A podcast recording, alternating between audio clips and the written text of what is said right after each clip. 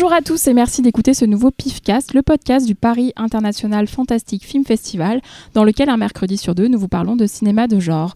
Pour l'animer autour de moi, Cyril. Coucou. Xavier. Bonjour. Talal. Salut Véro. Et Laurent. Coucou.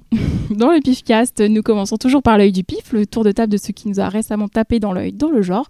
Puis nous passons au dossier. Aujourd'hui, il est consacré au film aquatique. Mais si vous avez regardé le live tout à l'heure, euh, avant cet enregistrement, vous le savez déjà. Et si vous ne l'avez pas vu, il est toujours disponible sur YouTube et sur Facebook. Et enfin, nous terminerons avec Cyril et sa sélection de bandes originales. On commence donc par l'œil du pif et on commence avec moi. Yeah. Ouais Il était temps. En fait, j'ai- peur de me le faire piquer, donc euh, je me dis, moi, Cyril est mort de rire, je sais pas pourquoi. C'est la tête que t'as fait en fait. Euh, ouais, j'avais peur de me le faire piquer, euh, mais par contre, c'est pas un film, désolé. Euh, c'est une C'est un série. jeu de plateau. non, c'est une série. Euh, c'est Years and Years, euh, donc une série de la BBC One qui est passée en mai, au mois de mai, qui était passée en simultané aussi sur Canal+, qui va repasser à la rentrée en- sur Canal+, en VF. Donc c'est six épisodes. Le showrunner c'est Russell T Davis qui est connu pour avoir fait Queer as Folk et pour avoir relancé Doctor Who en 2005 aussi. Alors le pitch de la série, euh, c'est suite à, on suit en fait la, famille euh, Lyons euh, à partir de 2019. Donc c'est une famille de deux frères et deux sœurs et leur et leur mère ou leur grand-mère plutôt. Ça commence donc de nos jours en 2019 euh, avec le Brexit, donc parce que ça se passe en Angleterre. Et puis les années passent et on observe tous les changements qui se font sur le plan politique, écologique, social, technologique, et toujours par le prisme de cette famille. Et vraiment, c'est ce que j'ai vu de mieux en série euh, depuis très très longtemps. Et pourtant, on parlait de Tchernobyl il y a pas très longtemps, mais euh, c'est un peu dans la même veine, c'est-à-dire vraiment de la réflexion sur euh, où va notre monde en fait.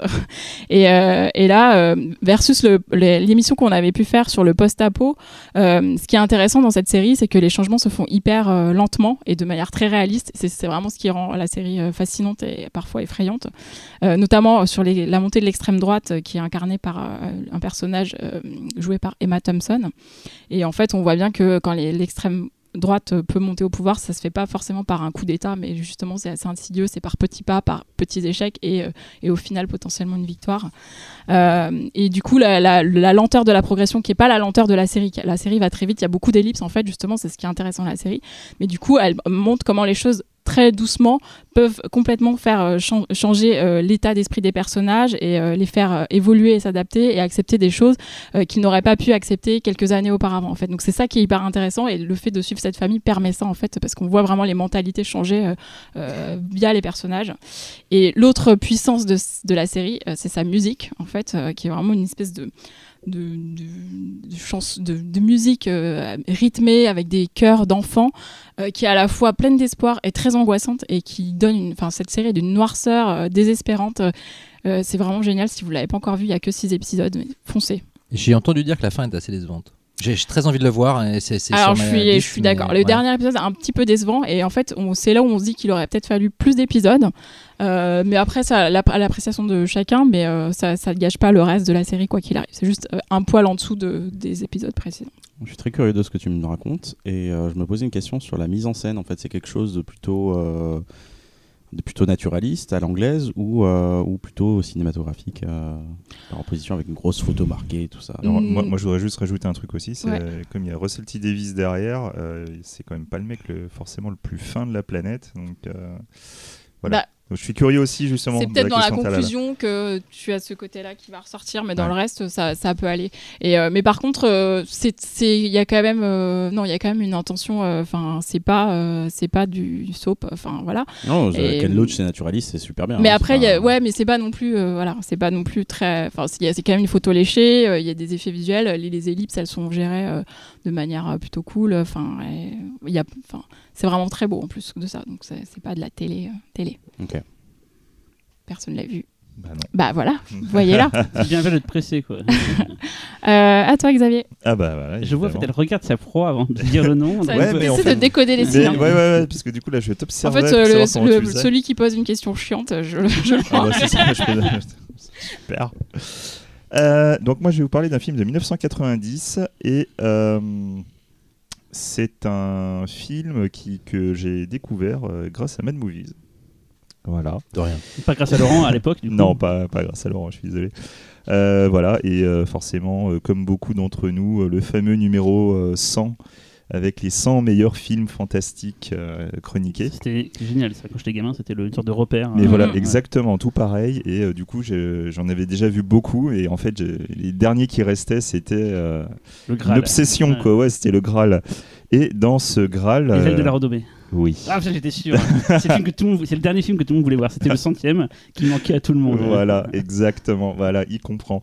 Et euh, bah, j'ai eu le bonheur de le, de, de le choper un jour. Ça a été très compliqué, très compliqué. Et euh, en fait, euh, j'ai j'ai eu envie de le revoir il n'y a pas très longtemps. Et j'ai découvert par hasard qu'en fait, ESC Édition euh, va le ressortir le, le 6 août. Ah, cool. Donc voilà, pour ceux qui ne connaîtraient pas. Et pour ceux qui, comme nous, euh, ont connu ce Graal, euh, oui, euh, si vous ne l'avez pas encore vu, eh ben, vous allez pouvoir. Avoriaz, il me semble, dans les souvenirs. Tout à fait. Alors, Les ailes de la renommée, donc un film de 1990 de Ottokar Wotocek. Donc, Il s'agit d'un film des Pays-Bas, produit par Dick Maas. Elle est morte de rire. Non, mais il est mort de rire, de rire mais, Déjà pour autocar, ensuite parce que ça sonne tchèque, encore une Et fois puis plus. Dick, Dick quoi. mais surtout Dick Maas, qui est donc le Ah. producteur du film, Voilà, là, Monsieur suis en terrain- là, je l'ascenseur. suis en terrain connu. Là, ça. Voilà. Et euh, donc, c'est un film avec Peter O'Toole, Colin Firth et Marie Trintignant. Paye ton cast, quoi. Mm. Euh, alors, le synopsis, avant de, de vous raconter le synopsis, je tiens vraiment à préciser quelque chose de super important aux gens. Euh, le synopsis que j'ai vu sur le site de SC Édition révèle trop de choses. C'est un site qu'on peut retrouver dans, sur beaucoup de sites. Euh, euh, je vous conseille vraiment de ne, ne lisez pas les synopsis. On vous grille la moitié de l'intrigue dedans. Donc, C'est un peu comme Stalker, c'est un synopsis de ouf. Et le film, en fait, final, était. mais voilà, ouais, c'est voilà, c'est bon. Bref, donc pendant un festival de cinéma en 1960, César Valentin, une star, est assassiné par Brian Smith, un inconnu qui cherchait désespérément à le rencontrer. Alors que celui-ci cherche à s'enfuir, un projecteur tombe et le tue à son tour. Dans l'au-delà, ils sont conduits sur une île dans un hôtel réservé aux célébrités dont le souvenir est encore vivace sur Terre. Pour chacun, c'est l'obsession. Perdre sa gloire et rejoindre le groupe des oubliés de l'éternité. Dans cette atmosphère d'ennui et de haine, Smith et Valentin jouent au, ch- au chat et à la souris. Voilà, voilà. Alors le film est quand même assez particulier au niveau de l'ambiance. Talal, c'est typiquement une ambiance que tu n'aimes pas. Ouais, moi, je- moi, c'est pas moi qui ai des problèmes avec les films lents. C'est- Moi, c'est moi, oui. C'est lent, c'est délétère. euh, en fait, tout le côté un peu check que t'aimerais pas, euh, tu le vois un peu Ok, dedans. d'accord, je vois le truc. Mais les plans, ils tuent, ils sont super. Enfin, moi, je trouve ça super beau. Après, voilà, il y a une certaine lenteur, il y a une certaine ambiance, mais qui, qui va avec euh, l'histoire du film. Parce que le jeu de chat, euh, le, le chat et la souris, c'est, c'est, c'est- il y a quelque chose de, de très feutré dedans. Mais comme ce mystère est sous le, à ce côté un petit peu feutré, c'est vraiment ça qui te tient jusqu'au bout assez longtemps et qui, arrive à faire passer cette longueur. Euh, le film dure deux heures. Alors je vous dis tout de suite, oui, le film est un peu long, mais c'est un, film qui, même si à un moment peut se mériter un petit peu, franchement, une fois qu'on l'a fini, euh, bah, on comprend pourquoi il était dans les 100 films de Mad Movies. Vraiment, moi, je suis entièrement d'accord. C'est très bien joué. C'est vraiment très très bien joué. Au niveau de l'écriture, c'est simple, c'est délicat, ça veut dire beaucoup de choses et ça n'a clairement pas beaucoup de moyens. Euh, la fin, moi j'adore la fin. Les acteurs sont mortels. Euh, bon bah Peter O'Toole, tout le monde connaît, hein, Laurence Darabi. euh, bon, Colin First venait juste de sortir de Valmont. Donc il avait encore ce petit côté un petit peu jeune premier, acteur, autorisant, voilà. Et Marie Trintignant euh, venait, euh, je vais pas dire s'encanailler un peu dans le fantastique, mais quand même, euh, parce qu'elle venait juste de faire une affaire de femme de Chabrol. Voilà. Donc Les ailes de la renommée, ça sort le 6 août. Film étrange, film fascinant. Malheureusement, cette édition va sortir que en DVD pour euh, la, simple et bonne raison qu'en fait Dick Mass n'a pas n'a- n'a- Master HD, quoi. Voilà, il n'a pas de Master HD, il n'a pas payé pour avoir un Master HD, donc c'est simple, il n'y en a pas. Donc euh, depuis, voilà. on n'a jamais eu, même pas la VHS, je sais pas s'il est sorti en VHS en France. Si, si, c'est sorti en VHS. Si, si, si, si. Donc voilà, donc euh, ça va sortir en DVD. Moi, je conseille vraiment à tout le monde de le regarder. C'est euh, c'est vraiment un chouette film. Vous allez voir une vision de l'au-delà. euh, c'est c'est autre. Euh, que ce soit euh, le Styx, euh, euh, enfin tout ça, c'est vous allez voir, c'est c'est autre chose et euh, il y a quelque chose de vraiment fascinant à voir la, la- la structure de, de, de cet au-delà, sa manière de fonctionner, qui arrive toujours à surprendre et, euh, et à être intéressante. Même si, si vous regardez la bande-annonce, si vous regardez les images du film, ça- vous allez vous dire putain, c'est un film chiant. Non, Ça ne l'est pas. Regardez-le. C'est Beetlejuice en fait. Non, faut pas déconner non plus. C'est pas un peu genre les Thanatonautes de Werber? Euh, Dans le non, délire non plus Non, D'accord, non, m'a- non, mais ça m'arrange. Non, non, non, non, Ça non. m'arrange. Bon, Personne d'autre l'avait vu du coup. Euh, Talal, ton œil. Cyril m'a pointé, donc du coup tu dis oui. Je suis un pointeur, ça- moi. Non mais il a, il a indépendante et libre. Non en mais fait. euh, il, me- il tire les ficelles en fait. En fait, j'ai Un mythe s'écroule. Sous la table, Master of Puppet. des ficelles pour que aille droite, gauche, machin. et tout. Avec quoi C'est depuis qu'on a fait la un- table, c'est bizarre. hein, Ouais. Des C'est depuis qu'on a fait un spécial poupée, t'as vidé Véro, t'as C'est mis ça. des fils à l'intérieur et tu tires. en si fait, je me retourne, il y a un petit. Allez. Euh, Bon. Vas-y Talal. C'était drôle. Euh, Oh, je-. Pas les accents, Non. pas les accents. Alors moi je vais parler d'un film. euh, en fait à la base je vais parler d'un film culte et je me suis dit non, bah, en fait non, j'ai- j'étais en festival en ce moment pas mal et j'ai j'ai vu un autre film qui m'a qui m'a beaucoup plu. Et euh, comme on n'en parle pas du tout en France en tout cas, je me suis dit bah, on va en parler euh, dans Spifica. Ça peut être l'occasion. Ça s'appelle The Room. C'est un film de Christian Volkmann. Alors euh, Christian Volkmann, euh, vous le connaissez peut-être parce qu'il a fait un film Renaissance. voilà, il a fait un film de science-fiction, d'animation, qui était complètement taré il y a 12 ans. Je crois que c'était en 2006 ou un truc comme ça. Et ça s'appelait Renaissance, comme l'a dit Cyril. Et déjà, c'était c'était assez incroyable parce que, voilà, en France, on a cette tradition de, faire un film original tous les, euh, tous les 20 ans et, euh, et ça fait pas forcément de petits. Et euh, malheureusement, le film n'a pas eu le, succès qu'il méritait, euh, malgré son gros casting, parce que de souvenir, il y avait Daniel Craig et d'autres grands noms. euh, euh, à l'époque euh, pour, faire le doublage du film. Et euh, voilà, euh, Christian Volkmann a, mis à peu près 12 ans pour, euh, lancer son, euh, son nouveau film qui s'appelle The Room. Donc. Alors de quoi ça parle The Room? Donc c'est un, un jeune couple. euh, alors ça commence de façon assez traditionnelle, donc euh, vous vous arrêtez pas à ça. hein, euh, donc c'est un jeune couple qui, vient d'acheter une sorte de manoir dans la campagne américaine. Et en gros, ce qui se passe, c'est qu'ils ils, ils aménagent, ils sont en train de, un peu de virer les vieux meubles, tout ça. Et puis à un moment donné, en, en virant le, tas de meubles dégueulasses, ils voient du papier peint qui est un peu décollé. Et le, mec, donc le, mari du couple, euh, déchire le papier peint et puis il découvre une porte euh, qui dénote complètement du reste de la, de la maison. Et cette porte est verrouillée. Et il se rappelle avoir vu à un moment donné une sorte de clé euh, qui traînait quelque part, une clé déjà en, elle-même bizarre. Et puis donc il, essaye cette clé, il ouvre la porte, et là il se retrouve face à une porte vide, face à une pièce vide. Et alors le principe de cette, de cette pièce là, c'est qu'elle va exaucer, elle va matérialiser en fait tous vos vœux. En gros, euh, et c'est ce qui est mis en pratique, euh, un personnage dit à un moment donné, euh, je veux un million de dollars, et poum, il y a un million de dollars qui apparaît. Sauf que ça se fait au détriment bah, voilà, de, quelque chose d'autre, en fait. Comme, tout, on va dire, bonheur, il y a un revers de médaille. Et, euh, et donc, c'est déjà un pitch que je trouve déjà assez, euh, assez chouette. C'est Surtout pas que. C'est pas The Box de Richard Kelly qui est C'est ce pareil que je disais, ouais. De- qui, Alors- qui est basé sur une nouvelle de Richard Matheson. The Box, déjà, The Box, ça va sur vers autre chose. C'est, c'est- ça raconte autre chose en fait dans la nature humaine. Là aussi, on va parler de nature humaine et euh, le film va être complètement en phase avec la société dans laquelle on vit, cette société ultra capitaliste. Mais je vais pas en dire trop pour pas en révéler. Et euh, sauf que bah, Christian Volkmann arrive à faire vraiment un truc. Assez fascinant en termes de mise en scène. Déjà, on voit que le mec vient de, vient de la bande dessinée, euh, vient du dessin animé, pardon, et, euh, et, euh, et que, que c'est, vraiment un artiste assez complet. C'est un passionné de science-fiction, et même si le film n'est pas un film de SF à proprement parler, on voit vraiment beaucoup d'éléments de la hard SF qui sont, qui sont très très bien distillés et utilisés assez subtilement. Dans le film, on, retrouve alors, une tête d'affiche assez connue, c'est Olga Kurylenko. Et euh, il y a aussi Kevin Jensen, euh, qui est un acteur que moi en tout cas j'ai vu, euh, que j'ai découvert dans, dans mince, le film de Corélie Farja, aidez-moi. Revenge. Merci. J'ai pas tout compris parce que vous avez parlé en même temps, mais je crois que c'est Revenge. Effectivement. Et, et donc, donc voilà, je trouve que c'est une excellente surprise. Le, film est déjà vendu euh, aux quatre coins du monde, euh, sauf en France, bizarrement. Donc, euh, on a, un vrai problème avec nos, auteurs en France. Et, donc le, film a remporté le prix au Bifan il y a à peu près donc en Corée du, du- Sud il y a à peu près 2-3 semaines, euh, deux semaines. Et c'est vraiment, vraiment, vraiment très bien.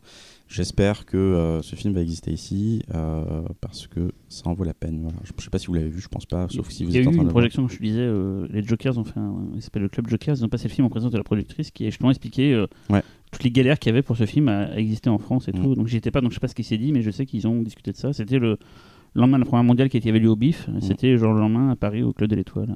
Et c'est très intéressant ce que tu dis parce que Ah, euh, tu as cité la, la- la productrice, euh, qui est la productrice des films du Poisson, qui n'est pas une boîte qui fait du genre en soi.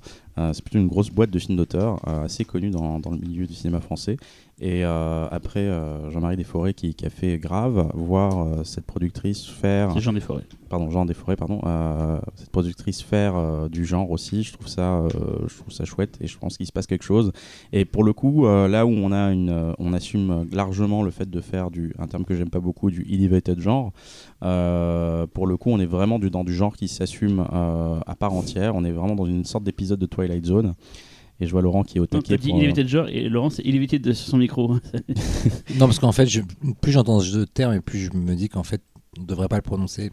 Il y a des films d'horreur, euh, euh, on va dire, qui, qui abordent leur sujet de façon plus euh, intellectuelle que d'autres. Euh, Il y en a toujours eu, en fait. Dans ce cas, Cronenberg, Ouais. c'est du elevated genre depuis. Oui. depuis Ken Russell Lurette. aussi. C'est un- Voilà, tu vois, C'est c'est- un terme qui est, que le grand public connaît pas forcément, Ouais. qui est beaucoup plus employé, on va dire, dans l'industrie Oui, à proprement parler et dans les festivals. Mm. Donc euh, voilà. Donc juste, pour- juste pour euh, saluer ce- cette production qui, euh, qui est pour le coup originale en France. Euh, c'est un film tourné en anglais, alors c'est peut-être pour ça qu'aussi il y a peut-être des gens qui croient que c'est pas un film français.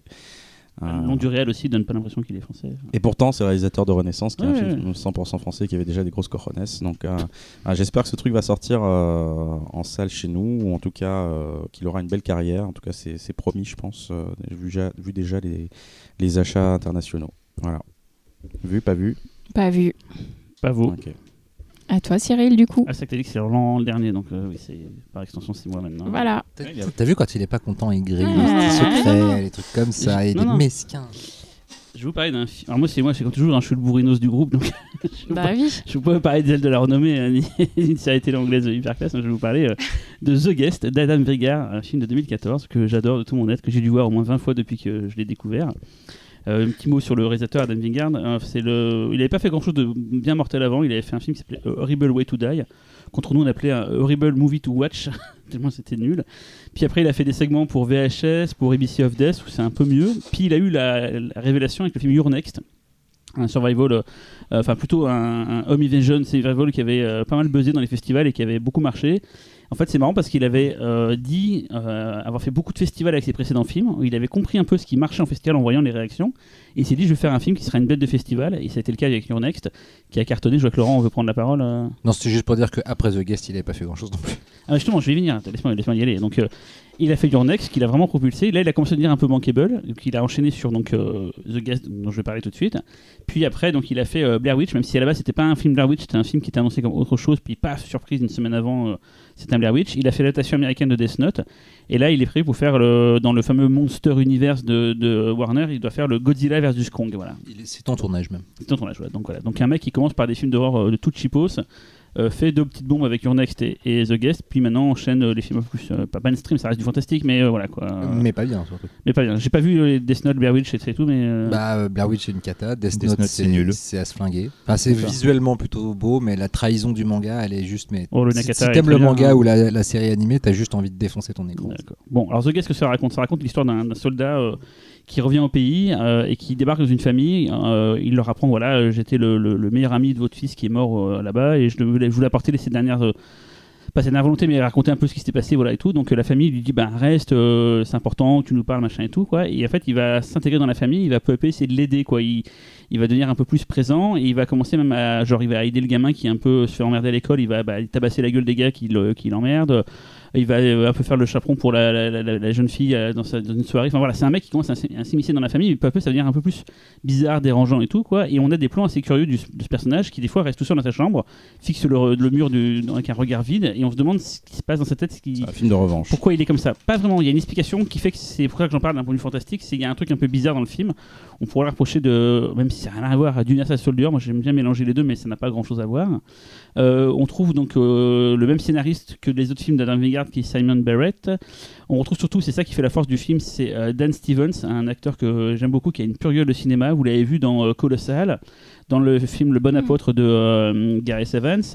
Et euh, pour ceux, alors j'ai pas vu, mais il a joué dans Downton Abbey. Il joue Matthew Crowley, donc ceux qui connaissent Downton Abbey, voilà, c'est dedans. Et dans La Belle et la Bête, la version euh, live de Disney, euh, il, joue la bête. Voilà. Donc j'ai pas vu les films, donc je me bats là-dessus. Il y a d'autres acteurs comme ça que j'aime bien. Il y a Lance Reddick. Alors lui, vous l'avez beaucoup vu. Il joue dans Oz, dans The Wire. C'est dans Lost, dans Fringe, et surtout si vous avez vu les John Wick, c'est le gardien de, l'hôtel, c'est le, réceptionniste. Il a une pure tronche de cinéma, et dans The Wire, c'est le flic qui va ordonner la, les- les- la, cellule d'écoute et tout. Il a un- une super voix surtout. il a une super voix, il a une super présence. C'est vraiment. Jamaïcain, comédien jamaïcain. euh, et on le voit rarement au cinéma, et quand je, enfin maintenant un peu plus, mais à l'époque j'étais toujours content de le voir et tout quoi. Donc pourquoi je kiffe euh, The Guest? Parce que c'est un film euh, jusqu'au boutiste qui est assez vénère euh, quand il c'est vénère. Il est très rigolo. euh, on suit donc Dan Steven, une sorte de, de machine de guerre euh, qui a un but bien précis, c'est d'aider cette famille. Et ça va devenir un peu chelou, on essaie de comprendre qu'est-ce qui se passe et tout. Il y a des séquences de gunfight bien, bien folles. Il y a des séquences. Il y a beaucoup d'utilisation de musique. C'est surtout ce qui m'a plu dans le film, c'est la musique. Il y a à la fois une BO très synthwave que j'adore, qu'on doit d'ailleurs à Steve Moore, hein, qui a fait beaucoup de films euh, de genre. Il a fait The Mind Eyes de Joe Begos et Cub, un film de survival euh, avec des, scouts qui étaient passés à l'étrange festival il y a quelques années, Très bien. Qui est pas mal. Il y a beaucoup de musique synthwave. Il y a euh, Hourglass, euh, il y a euh, un morceau de Annie Antonio, euh, Maya Antonio que j'adore. C'est un morceau qui sert à la fin. De, si qu'on vu The Guest connaissent ce morceau. Voilà, c'est plein de morceaux de, de synthwave vraiment mortels, une BO mortelle, un feeling vraiment cool. Et euh, c'est un film d'action série B comme on n'en fait plus trop, un peu comme Upgrade que dont j'avais parlé il y a un petit moment. C'est ce même feeling. Je sais pas ce que vous en pensez de The Guest, euh, les autres. Ça se voit où déjà là? Il est, alors, il est sorti en France, euh, il est sorti en salle, il n'est pas sorti, donc il y a un Blu-ray. Et si je me souviens bien, c'est un truc très rigolo. euh, à la jaquette arrière du Blu-ray, vous avez écrit, vous savez, c'est les bonus, les suppléments, et les suppléments, c'est écrit le film. ça m'a marré quand j'ai vu ça sur la jaquette. Donc il y a zéro supplément, mais il y a un Blu-ray français qui existe du film, c'est sorti officiellement en France. Il a fait peu de festivals, il avait fait euh, le Strasbourg, le FEF à Strasbourg. Je sais que nous, on le voulait pour le pif, et c'était compliqué avec le vendeur parce qu'il était en train de le dealer pour le vendre, machin, bidule et tout, donc on l'a pas eu. Donc voilà, euh, est-ce que Xavier, Laurent, Véronique. Pas vu. Moi, je l'ai vu. Ah, vous Bah oui, c'est attendez pas, ça. t'aimes Oui, pas les films d'action hein. Eh ben, j'ai pas aimé. Ouais, pas les films d'action, donc forcément. euh, J'ai essayé de le voir deux fois. Je l'avais dit. Alors, euh, enfin, une première fois, j'ai pas pu aller au bout, et la deuxième fois, euh, Ah oui, non, mais vraiment, c'est vraiment pas ma gamme. Pas. Et Laurent? Ouais, moi j'ai trouvé ça très cool. Ouais.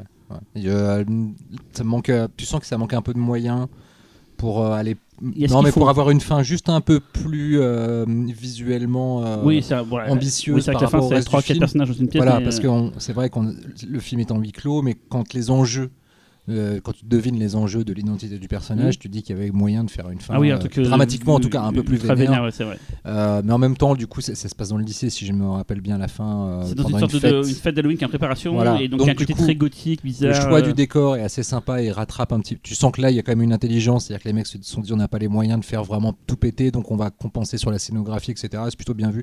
Ouais, moi, je, je me suis vraiment, j'ai bien pris mon pied devant. Et la musique est vraiment, je le dis, à, la fois les morceaux musicaux, mais la BO est vraiment mortelle. Ça faisait penser un peu à Scream où tu sais, t'as plein de morceaux de musicaux Mm. qui sont déch- qui déchirent. Et ça fait un petit moment que j'ai pas vu une série B euh, où ils se sont fait chier quand même à prendre plein de morceaux connus et les mettre et tout dedans. Voilà, donc c'est vraiment un vrai plaisir. The Guest, euh, c'est bourrinos, c'est parfait pour les gens comme moi. Et, et je pense que euh, c'est euh, l'ultime preuve que Adam Wingard doit absolument s'éloigner des studios. Euh, le Ouais, il est plus fait pour loin le petit possible. budget. Il est pas fait pour. Il est pas fait C'était pour bien, ça. C'était bien Urnex. Urnex, c'était Moi, cool, j'ai- hein. Ouais, mais c'était pas un film de studio. Mais ce que Ouais, je veux ouais. dire, c'est qu'après, il a enchaîné trois films plus ou moins de studio. Il s'est perdu. ouais. Enfin, j'ai pas vu le Godzilla versus Kong. Je suis pas, j'ai pas, un, j'ai pas un énorme espoir euh, dans le film. parce que Déjà Oui, que Godzilla 2 a quand même fait du mal à Michael Dougherty, donc euh, bref. Euh, donc euh, voilà, mais, mais en tout cas, oui, c'est The, The Guest, c'est très cool. Et on finit avec toi, Laurent. Alors, donc moi je vais fournir une transition rêvée, n'est-ce pas? Et Même une double transition parce que je vais très vite fait, alors, je vais vous parler de deux films qui se passent dans l'eau, dont un qui est celui qui bien sûr motive notre, notre dossier d'aujourd'hui, mais euh, avant je vais en, en très très très vite en mentionner un autre, un film d'animation japonais qui s'appelle Les Enfants de la mer, Ouais. de euh, Ayumu Watanabe qui est en salle depuis euh, une semaine je crois. Celui on doit aller ta- de ta part, c'est ça? Voilà, vous y allez de ma part. Exactement. Non, c'est un, pour moi, c'est vraiment un des premiers chefs-d'œuvre de l'année, mais je pèse mon mot. Euh, je trouve ça extraordinaire et il faut le voir. Emmenez vos gosses, emmenez tout le monde, parce que tout le monde peut le voir. Tout le monde bloque sur la musique, apparemment. Oui, la musique, bah, c'est déjà c'est Joe Hisaishi à la musique, donc ça Ah, se c'est comprend. Miyashi, bah ça faut le dire, c'est un Voilà. argument massue quoi. Mais en même temps, je trouve pas que ce soit la- le, le- apparemment, il y a un morceau dedans, tout le monde le Nancy, il y a le un générique de morceau. le générique de fin qui n'est pas de, de Hisaishi, Ah ouais, qui est une c'est un- chanson. chanson pop euh, Ouais, mais je la trouve assez cool aussi, je l'écoute pas mal. Apparemment, Surtout qu'en plus, en, l'écoutait après, et surtout euh. qu'en plus, en fait, sur le net, t'as deux façons de voir des images du film. T'as une bande-annonce assez courte de 1 minute 20, et t'as un montage d'images du film sur la chanson de fin qui fait D'accord, 4 minutes. Je l'ai vu ce truc. euh. Voilà, et bon, mais, euh, mais la musique euh, est à beauté excellente, c'est peut-être la chose la moins étonnante du film. Le, le film est d'une beauté. euh, c'est un des plus beaux trucs que j'ai vu de ma vie en matière d'animation sur un écran. Ah ouais, Voilà, ouais, c'est bon, à tomber par. Attends, tu dis ça à Cyril qui a adoré et pleuré devant J'ai perdu mon Oui, corps. mais c'est pas un- Attention, c'est pas- pas du- antinomique. Si, Mais une est-ce que là. tu as vu le, un aparté, mais j'y pense. Est-ce que tu as vu le film adapté, enfin fait par le mec qui fait Kill la Kill euh, Euh, non, Promaré, non, euh, parce que tout simplement, il n'y a pas eu de Projo. Voilà. J'aimerais bien le voir, ça. Promaré, ça, qui n'a rien à voir. C'est des pompiers du futur qui se battent ouais, contre des on Mais c'est réalisé par le réalisateur de Dead Leaves et de Kid la Kill et qui a aussi bossé sur Evangelion, sur, F- sur Fully Cooley. Enfin Ouais. bref, euh, un, bon cet- quoi. Les deux sortent cet été. Ouais, euh, alors Les Enfants de la Mer hein. c'est sorti, Promaré ça sort fin juillet je crois. En animation japonaise cette année, il y en a plein. Il y a aussi donc le Il y a Wonderland euh, de- du, du réalisateur de Misokusai. C'est moi où tous ces films sortent toujours en, en juillet-août. euh, Ouais, Ah, c'est parce qu'il y a un euh, public euh, pour de, qui part de pas en vacances d'enfants, non, d'enfants qui, qui, qui ont envie de voir de l'animation japonaise et qui n'ont pas forcément moins le temps Bon, d'aller en salle. c'était en octobre dans les souvenirs. euh. Ouais, mais Your Name pour le coup c'est plus pas ado. pour les en enfants. décembre, C'est hein. c'est plus ado aussi. Ouais. Décembre, janvier. Euh, voilà, et puis sinon, donc on Ah. enchaîne sur euh, le, le morceau euh, qui nous motive, euh, les alligators. Ah, Les alligators, donc euh, Crawl de Alexandre Aja, le nouveau film d'Alexandre Aja. Euh, Alexandre Aja qui, après deux films euh, fantastiques un peu plus teintés de drame, revient à la série B. euh, on va dire bien nerveuse, avec un pitch d'une simplicité enfantine et pourtant terriblement excitant. Une euh, jeune fille qui euh, nageuse, euh, qui est en train de, de- enfin qui fait une espèce de sport-études et qui devient nageuse professionnelle et qui euh, n'a pas de nouvelles de son papa. ils habitent en Floride. Son papa habite encore dans la maison familiale qui est sur le point d'être revendue puisqu'il y a eu divorce, etc. Elle parle pas trop à son père depuis pas mal de temps, mais là il y a un ouragan de force 5 qui va s'abattre sur la zone de la Floride où ils habitent et, et son père ne répond pas. Elle a peur qu'il soit encore dans la maison que l'oura- l'ouragan guette. Et euh, elle brave les, barrages routiers, etc. Elle y va et elle le trouve alors qu'il pleut déjà euh, beaucoup et que la tempête arrive euh, dans la cave de, la, de la maison, blessé par un alligator euh, qui a élu domicile. euh, voilà. Euh, dans, dans la cave, donc à partir de là, c'est un survival. euh, comment réussir à échapper euh, aux alligators, à ne pas se noyer dans la cave puisqu'il pleut beaucoup et que ça se remplit. Comment échapper à la C'est un mode tempête. d'emploi, en fait. euh, comment? C'est un mode d'emploi. Un mode d'emploi pour le, le ch- changement climatique, c'est ça? Je sais pas, tu dis comment, comment faire pour ça. Comment Est-ce qu'elle fait de la brasse? Pff, Réponds pas, réponds pas. non, je cherche en fait, j'ai pas compris. Elle fait que du crawl. Ah putain. Voilà, euh, le dossier euh, donc Non, Oui, voilà, euh, oui, euh, Crawl, euh, non, alors moi j'ai trouvé ça vraiment euh, excellent. En fait, je pense que Alexandre Naja n'est jamais Alexandre Naja. Crawl. Je pense qu'Alexandre Aja n'est jamais meilleur que quand il fait des séries B euh, ramassées sur elle-même, nerveuses. euh, c'est l'inverse total de Piranha 3D. Voilà, c'était, c'est-à-dire que c'est ça correspond à ce que tu dis. Non. Ouais, D'un point de vue série B nerveuse. euh, Non, c'est non, plus- parce que- plus en huis clos. Oui, mais sans Non, second degré peut-être Parce, aussi. voilà, parce que non, mais parce que euh, euh, comment dire, euh, tout c'est pas une très bonne série B, euh, Piranha 3D, tout simplement parce que les effets spéciaux sont totalement foirés pendant tout le film. Ouais. Euh, même Aja le reconnaît. hein, Oui, il y a eu un changement de boîte d'effets spéciaux en plein milieu, ce qui fait qu'en gros, il y a eu un décalage de livraison des, des effets. Et sauf que, et- enfin bon, bref, lui-même reconnaît que c'était un cauchemar et qu'il a heureusement que le film était con pour compenser le fait que le film est mauvais euh, techniquement, en tout cas de son propre point de vue. Et à part quelques deux trois plans gore assez méchants, je suis pas loin de penser la même chose. Là, euh, tout est pensé au millimètre, il y a rien qui dépasse. L'écriture des personnages est géniale parce que le drame qui se joue entre le père et la fille est complètement inclus dans l'action. Tu dois avoir une scène de dialogue de peut-être deux minutes entre les deux où ils parlent de leur relation. Mais en fait, pendant Tu comprends tout le reste. euh, parce que pendant les scènes d'action, en fait, euh, c'est le moteur de leur survie, ce qui les oppose et tout. Enfin, je vais pas trop en dévoiler, mais le dernier plan du film à ce, tim- à- à ce titre est magnifique. Euh, voilà, donc c'est Aja à son meilleur, c'est-à-dire qu'il sait comment, euh, comment euh, utiliser ses personnages pour, euh, pour donner à, à l'action euh, beaucoup plus de puissance. Il adore ses crocos, enfin ses alligators, c'est-à-dire que dès la première apparition d'alligators qui arrive assez vite, c'est pas genre je vais les laisser dans l'ombre, non, non, c'est juste dès le premier plan, tu les vois super bien et après ils sont menaçants tout le temps. C'est c'est un pied, c'est une vraie série B comme on a envie d'en voir l'été dans les salles. Et voilà. Et je crois que Xavier a presque envie d'y aller. Non. Tu as tort. Bon, bah, on passe au dossier. Comme Laurent vient de vous en parler, Crawl d'Alexandre Aja sort le 24 juillet prochain en salle. Euh, du coup, comme chaque KT, si vous êtes euh, fan de fantastique, vous avez peur de vous baigner, n'est-ce pas? Donc on s'est dit que foutu pour foutu, on allait en rajouter une couche avec notre sélection de films aquatiques fantastiques. Et on commence avec celui de Talal. Alors moi je c'est très c'est c'est très inquiétant parce que c'est la troisième fois je crois que je suis le premier à commencer Ouais, ouais, ouais. et toi tu es Ouais. le dernier à, tu es le dernier à fermer le bal en fait. C'est très ça devient très bizarre. c'est- on nage en plein Twilight, Twilight Zone. On Et a pourtant, joué. le film que tu as choisi te ressemble beaucoup. Et pourtant il me res- pourquoi? Tu veux, tu veux dire que je, je ressemble à, ce- à mais cette non, créature? con, ça? Le style du film. Tu m'aimes pas. Non. Alors, euh, j'ai choisi L'étrange créature du lac noir, un film de 1954 réalisé par Jack Arnold. Euh, et c'est pas facile en fait de choisir un morceau comme ça parce que quand on, tacle des classiques, on va dire aussi lourds que, que beaucoup de gens connaissent et, euh, et décortiquent, et voilà, il y a des vrais gardiens du temple. On, hésite à, deux fois avant d'y aller. Puis bon, je, vais le faire, je vais la faire un peu au, feeling. Euh, parce que c'est euh, c'est un film que j'aime beaucoup pour différentes raisons et surtout pour sa bestiole en fait, comme beaucoup de gens. Alors c'est un film euh, qui fait partie de la série des Universal Monsters.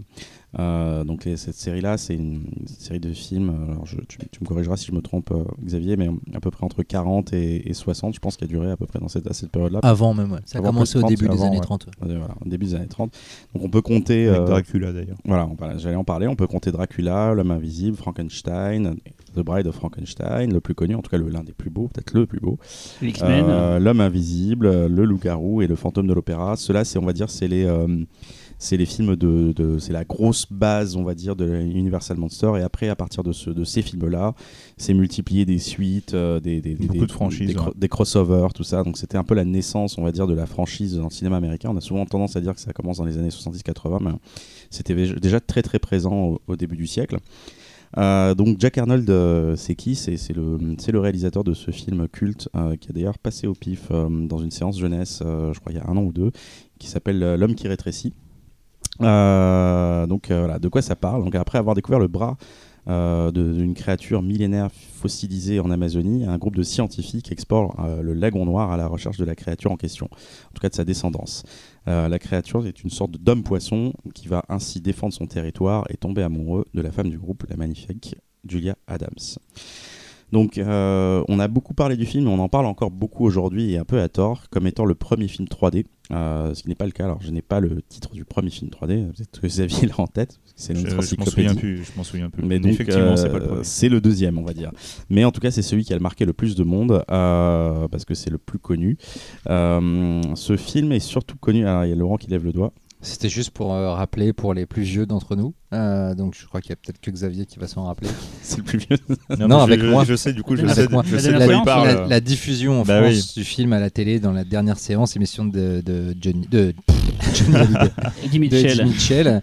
Euh, et en fait, le film était présenté en 3D, donc il fallait acheter télé 7 jours Voilà. pour pouvoir Ouais, avoir les, les lunettes, lunettes. anaglyphiques ver- euh, vertes et rouges, euh, Ouais. euh, Et y, bleues et et il y rouges. avait, euh, je pour crois- pouvoir regarder le film je en crois que 3D. c'était au journal de 20h, vous avez même, ils en avaient même parlé. Tout à fait, ouais. Enfin, c'est- C'était un- présenté comme un événement, événement. euh, Ouais, voilà. qui était attendu par énormément de personnes. Et c'est aussi pour ça, je pense, que le film a marqué toute une génération Mhm. de, de cinéphiles français. Et le premier film en 3D, c'était House of Wax en Tout à 53, fait. L'homme au masque de cire. De Curtis? Il me semblait qu'il y en avait Michael un autre Curtis. encore. hein, Je suis Attends, pas je sûr. Il regarde. me semble pas que c'est House of Wax. Non, non, non, il y en avait un, il y en a un Il y, avant. en a, il y en a encore un avant. Ouais, c'est pas ça. Euh, Dites-nous. essaye vous encore. savez. Alors, euh, donc le film est surtout connu parce pour sa scène, on va dire culte, euh, et c'est une, une scène incroyable euh, qui, qui- qui se passe entre la créature euh, du, du lac noir et, euh, et le personnage de Julia Adams, euh, qui est en fait une, tout simplement une rencontre amoureuse où euh, le- les deux personnes, on a le personnage de Julia Adams qui nage en surface et la créature qui nage en parallèle à elle, euh, ventre, le ventre vers elle. Et, moi, je, sais que c'est- tout simplement une scène qui a, gravé ma rétine à jamais, parce que même encore aujourd'hui, et j'ai envie même d'impliquer les, les histoires d'amour, les films euh, comédies romantiques dedans, on n'a jamais vu une aussi belle scène de rencontre amoureuse. Voilà, tu veux dire quelque chose, Laurent? Non, ok, Non, je tu- te regarde tu parce que tu m'intéresses. En Tu fait. te penchais, tu te penchais vers moi, je, je sais pas ce que ça veut dire. Amoureuse. Tu es troublé On a dit euh, ouais, rencontre amoureuse et tu t'es penché vers moi. Voilà. Et euh, donc le film, en fait, euh, en parlant de cette scène-là, euh, ce que je trouve assez incroyable, et je pense que le film de Véro va compléter un peu ce propos-là, de se dire qu'en 50, dans les années 50, on faisait des scènes sous-marines aussi ouf. Euh, c'est assez impressionnant, d'autant plus qu'aujourd'hui on en a des scènes sous-marines, sauf que c'était c'est pas des scènes euh, en dur. En fait, les mecs à l'époque ils se trimballaient des méga grosses caméras, il fallait les porter ces caméras, il fallait les mettre dans l'eau, et aujourd'hui bah, on a, on a tendance à faire soit de- toutes les choses en studio, Non, mais soit. tu les portes plus en fait. Comment Dans l'eau, tu les portes plus, le poids est plus un problème. Et donc, euh, euh, et donc, euh, et donc voilà. Puis, puis on a le CG donc euh, qui règle un peu beaucoup de problèmes. Mm. Euh, voilà, c'est une sorte de relecture aquatique en soi de La Belle et la Bête. Euh, et c'est en parlant de La Belle et la Bête, euh, on pense beaucoup euh, au, au- au film de Cocteau, euh, justement avec. euh, tous ces, tous ces décors naturels qui sont assez incroyables et justement cet onirisme, cette sensibilité que je ne pense pas, euh, parce que le cas de la, fiancée de Frankenstein est particulier, mais on n'a pas cet onirisme en fait que dans, les autres films de, cette collection des Universal Monsters. Euh, donc c'est aussi, on pense aussi à King Kong euh, parce que cette bestiole est aussi crée une forme d'empathie vis-à-vis du spectateur. Et, je me rappelle d'une interview de Guillermo del Toro à la sortie de La Formule de l'eau, qui s'est beaucoup inspiré évidemment de ce film-là parce que il a longtemps porté le, fantasme de faire un remake de ce film. Euh, Del Toro disait justement que pendant, la vision du film, quand il était gamin, il n'était pas avec les humains, mais plutôt avec la, la créature, et il voulait que ce soit la créature qui s'en sorte. Euh, donc euh, je trouve que c'est effectivement le cas. hein.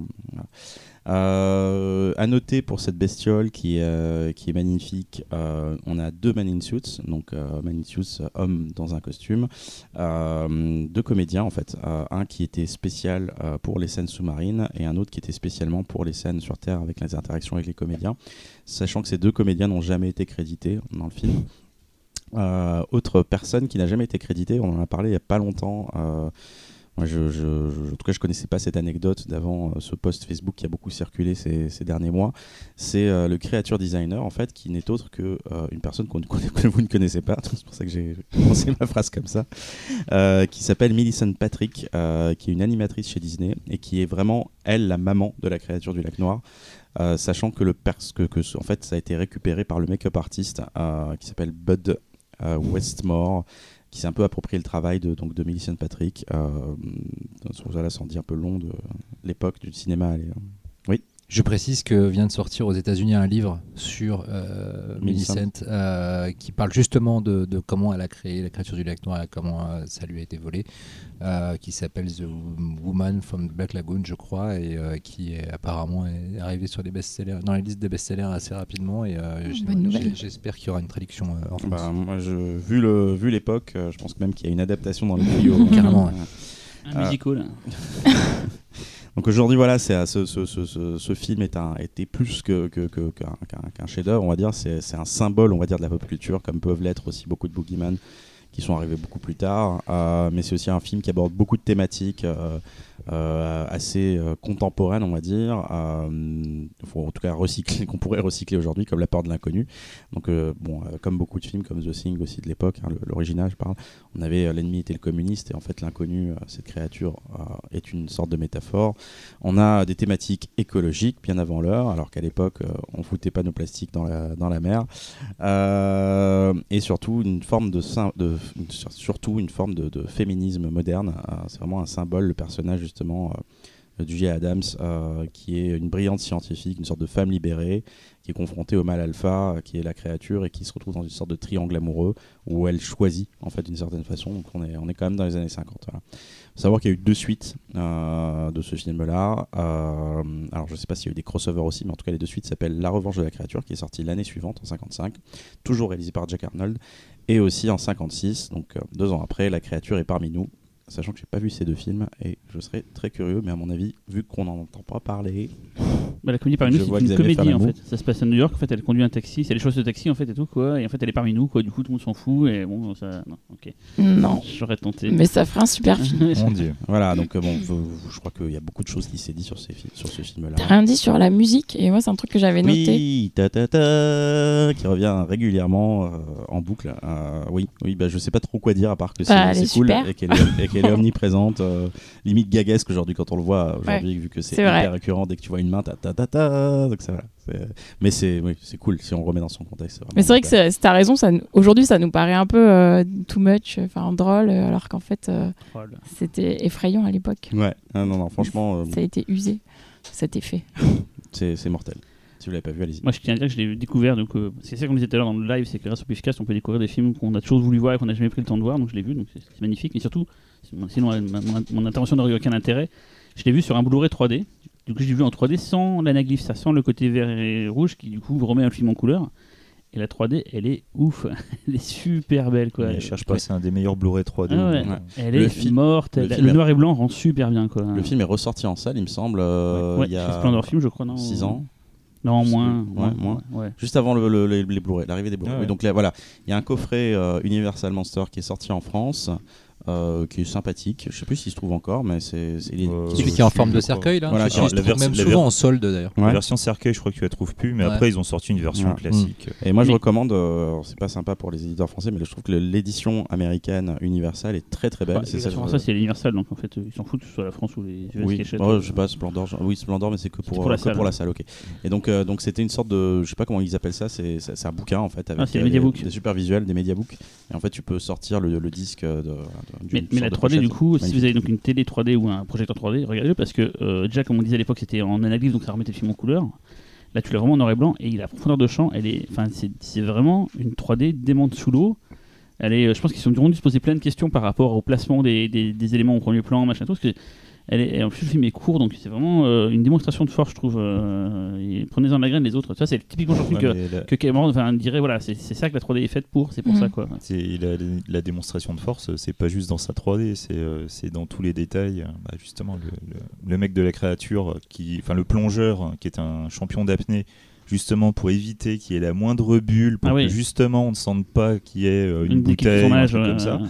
C'était super important. Euh, la, la- la scène euh, qui est quand même aussi vachement érotique avec la nage Mm. entre la nana et la créature, mais filmée du dessous. Ouais, que Donc là, voilà. Et en fait, là, pareil, tu avais le, le choix en fait de, du, euh, du maillot de bain. C'était de prendre un maillot de bain euh, quasi couleur chair et pour te donner limite l'impression qu'elle est nue. Mais t'aurais jamais pu euh, montrer ce- ce- cette scène au cinéma. Donc du coup, il y, a- il y a plein d'astuces comme ça pour Mm. arriver à développer des trucs. Euh, Jack Arnold, euh, c'était un putain de génie. Quoi. On l'a vu dans le même rétréci, hein, c'est Bah, c'est des ouais. techniques Ouais. de tournage pour rendre le truc crédible et tout. Il se, il se décarcasse quoi. Il était très bon en 3D, il a fait le météore de la nuit aussi, je Ouais, crois. tout à 3D, fait. It came from outer space en VO. Pour ceux qui cherchent la version VO.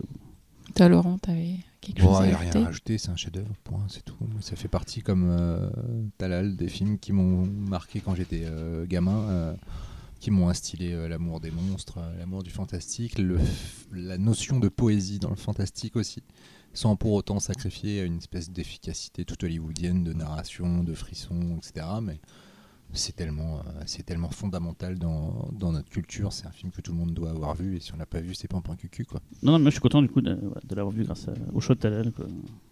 Et toi, Véro? Euh, ce que, ce que j'en ai pensé? Non.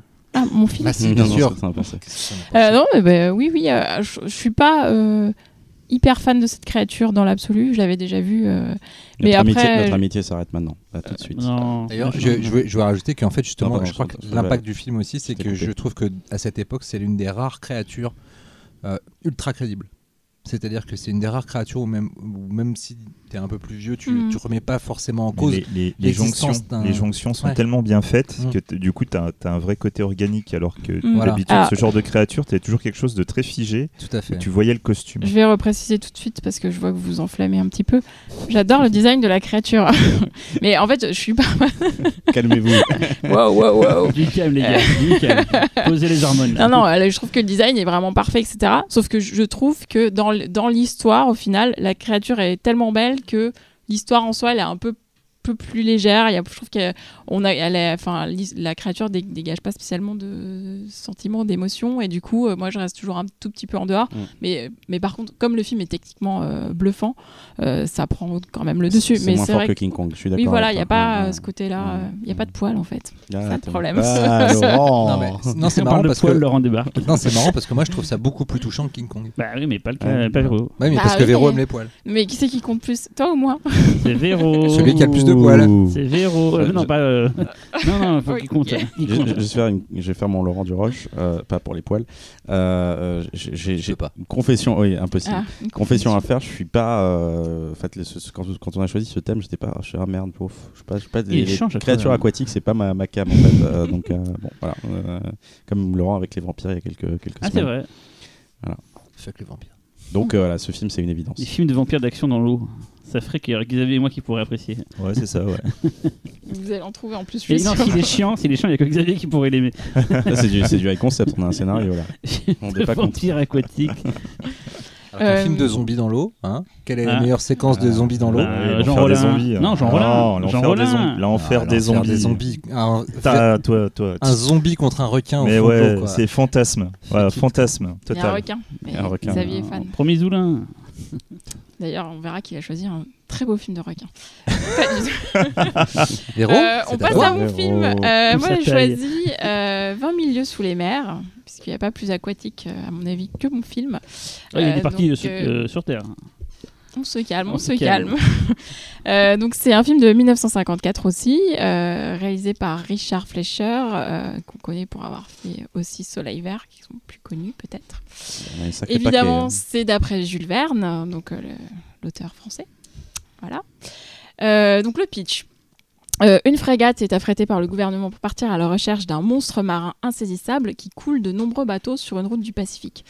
Après avoir sondé la zone sans succès, l'équipage s'apprête à repartir bredouille, mais c'est à ce moment-là qu'ils assistent au naufrage d'un navire et sont eux-mêmes attaqués par une espèce de forme sous-marine non identifiée.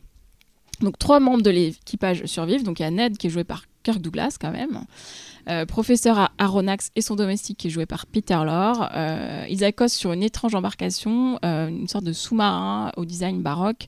Ils deviennent alors à la fois les invités et les otages du capitaine Nemo, un génie excentrique qui a décidé de se retirer du monde terrestre pour empêcher certains hommes de détruire l'humanité. Je sais pas si ce, ce résumé suffit. Enfin, tout ça, on comprend Très quand même que, que, que c'était une très grosse production euh, du studio Disney. En fait, c'est le premier film live euh, à gros budget. C'est un des premiers d'ailleurs à être distribué par Buena Vista, il me semble. Euh, Ouais, et je crois même que c'est le premier tourné aux États-Unis aussi. Je crois que les autres Oui, étaient il- tournés en Angleterre. ouais, tout à fait. Il, tou- il tournait beaucoup en Angleterre et c'est premier.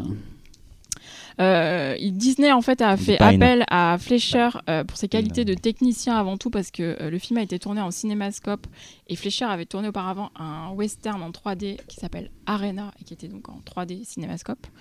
Le cinémascope rapidement c'est en gros un procédé qui, qui consiste à filmer avec une lentille qui compresse l'image. Donc l'image elle est anamorphosée, aplatie sur les côtés. Donc moins large au moment de la prise de vue. Et par contre quand elle est diffusée il y a une autre lentille qui sert à la décompresser. Et donc on peut avoir une image, une image très très large au moment de la projection et en fait du coup bah, c'est, ce procédé est complètement approprié à ce film là parce que évidemment pour filmer la grandeur de l'océan et des fonds euh, marins ça, c'est tout à fait approprié et le film est de toute façon euh, spectaculaire euh, de- dans bien des mesures déjà sur là, il a été tourné pendant cinq mois comme le disait Talal c'était encore un- une époque où on tournait dans, dans la mer. Donc là, c'était tourné aux Bahamas. Je sais pas si c'était le cas sur la, pour la créature du lac Noir aussi, mais là, c'était dans les Bahamas. Et c'était souvent plus. le cas à l'époque. Mexique, je crois.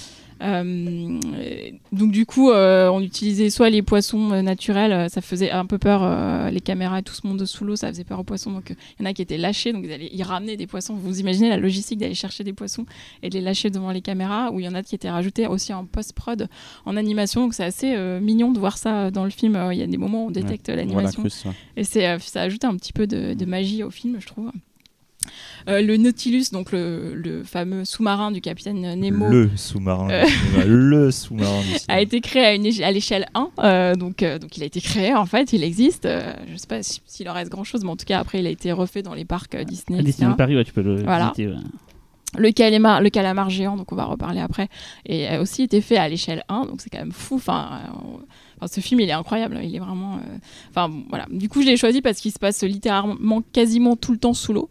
Euh, c'est plutôt un film d'aventure, même s'il y a des petits éléments euh, fantastiques, qu'on peut juger fantastiques. En tout cas, le Nautilus en soi. Il n'existe toujours pas, donc on l'attend. Euh, donc du coup, c'est pour ça que ce côté aventure, et le, livre était comme ça, c'est vraiment une succession de, vignettes, euh, d'é- d'événements, d'aventures. Donc il y a un peu ce côté-là dans le film où il va se passer beaucoup, beaucoup de choses. Le film est assez long quand même, il fait quasiment deux heures, je crois.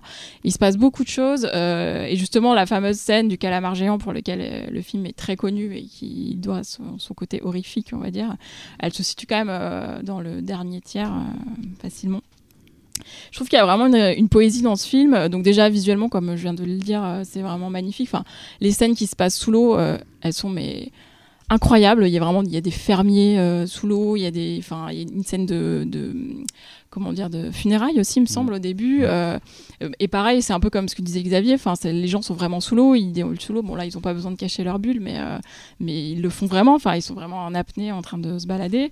En plus, il y a des décors sous-marins qui ont été créés. Le décor du Nautilus est dingue. Euh, Il y a des scènes vraiment inventives, notamment une scène de repas euh, très drôle, parce qu'en fait, euh, Nemo ne se nourrit que de ce qu'il y a dans, sous l'océan, donc forcément des choses un peu, peu bizarres. Euh, les personnages aussi sont le, le gros atout du film. Alors juste sur la, sur la poésie, il y a aussi plein de moments du film qui sont muets, en fait, comme c'est sous l'eau, et où il y a que de la musique, ça c'est hyper intéressant. Et d'ailleurs, il y a un moment avec des requins qui est assez euh, vraiment bien foutu avec la musique. Et donc je disais les personnages, euh, même si je suis obligée de le dire, mais les femmes brillent par leur absence et c'est assez triste. Il y a zéro femme. ce- Minotari.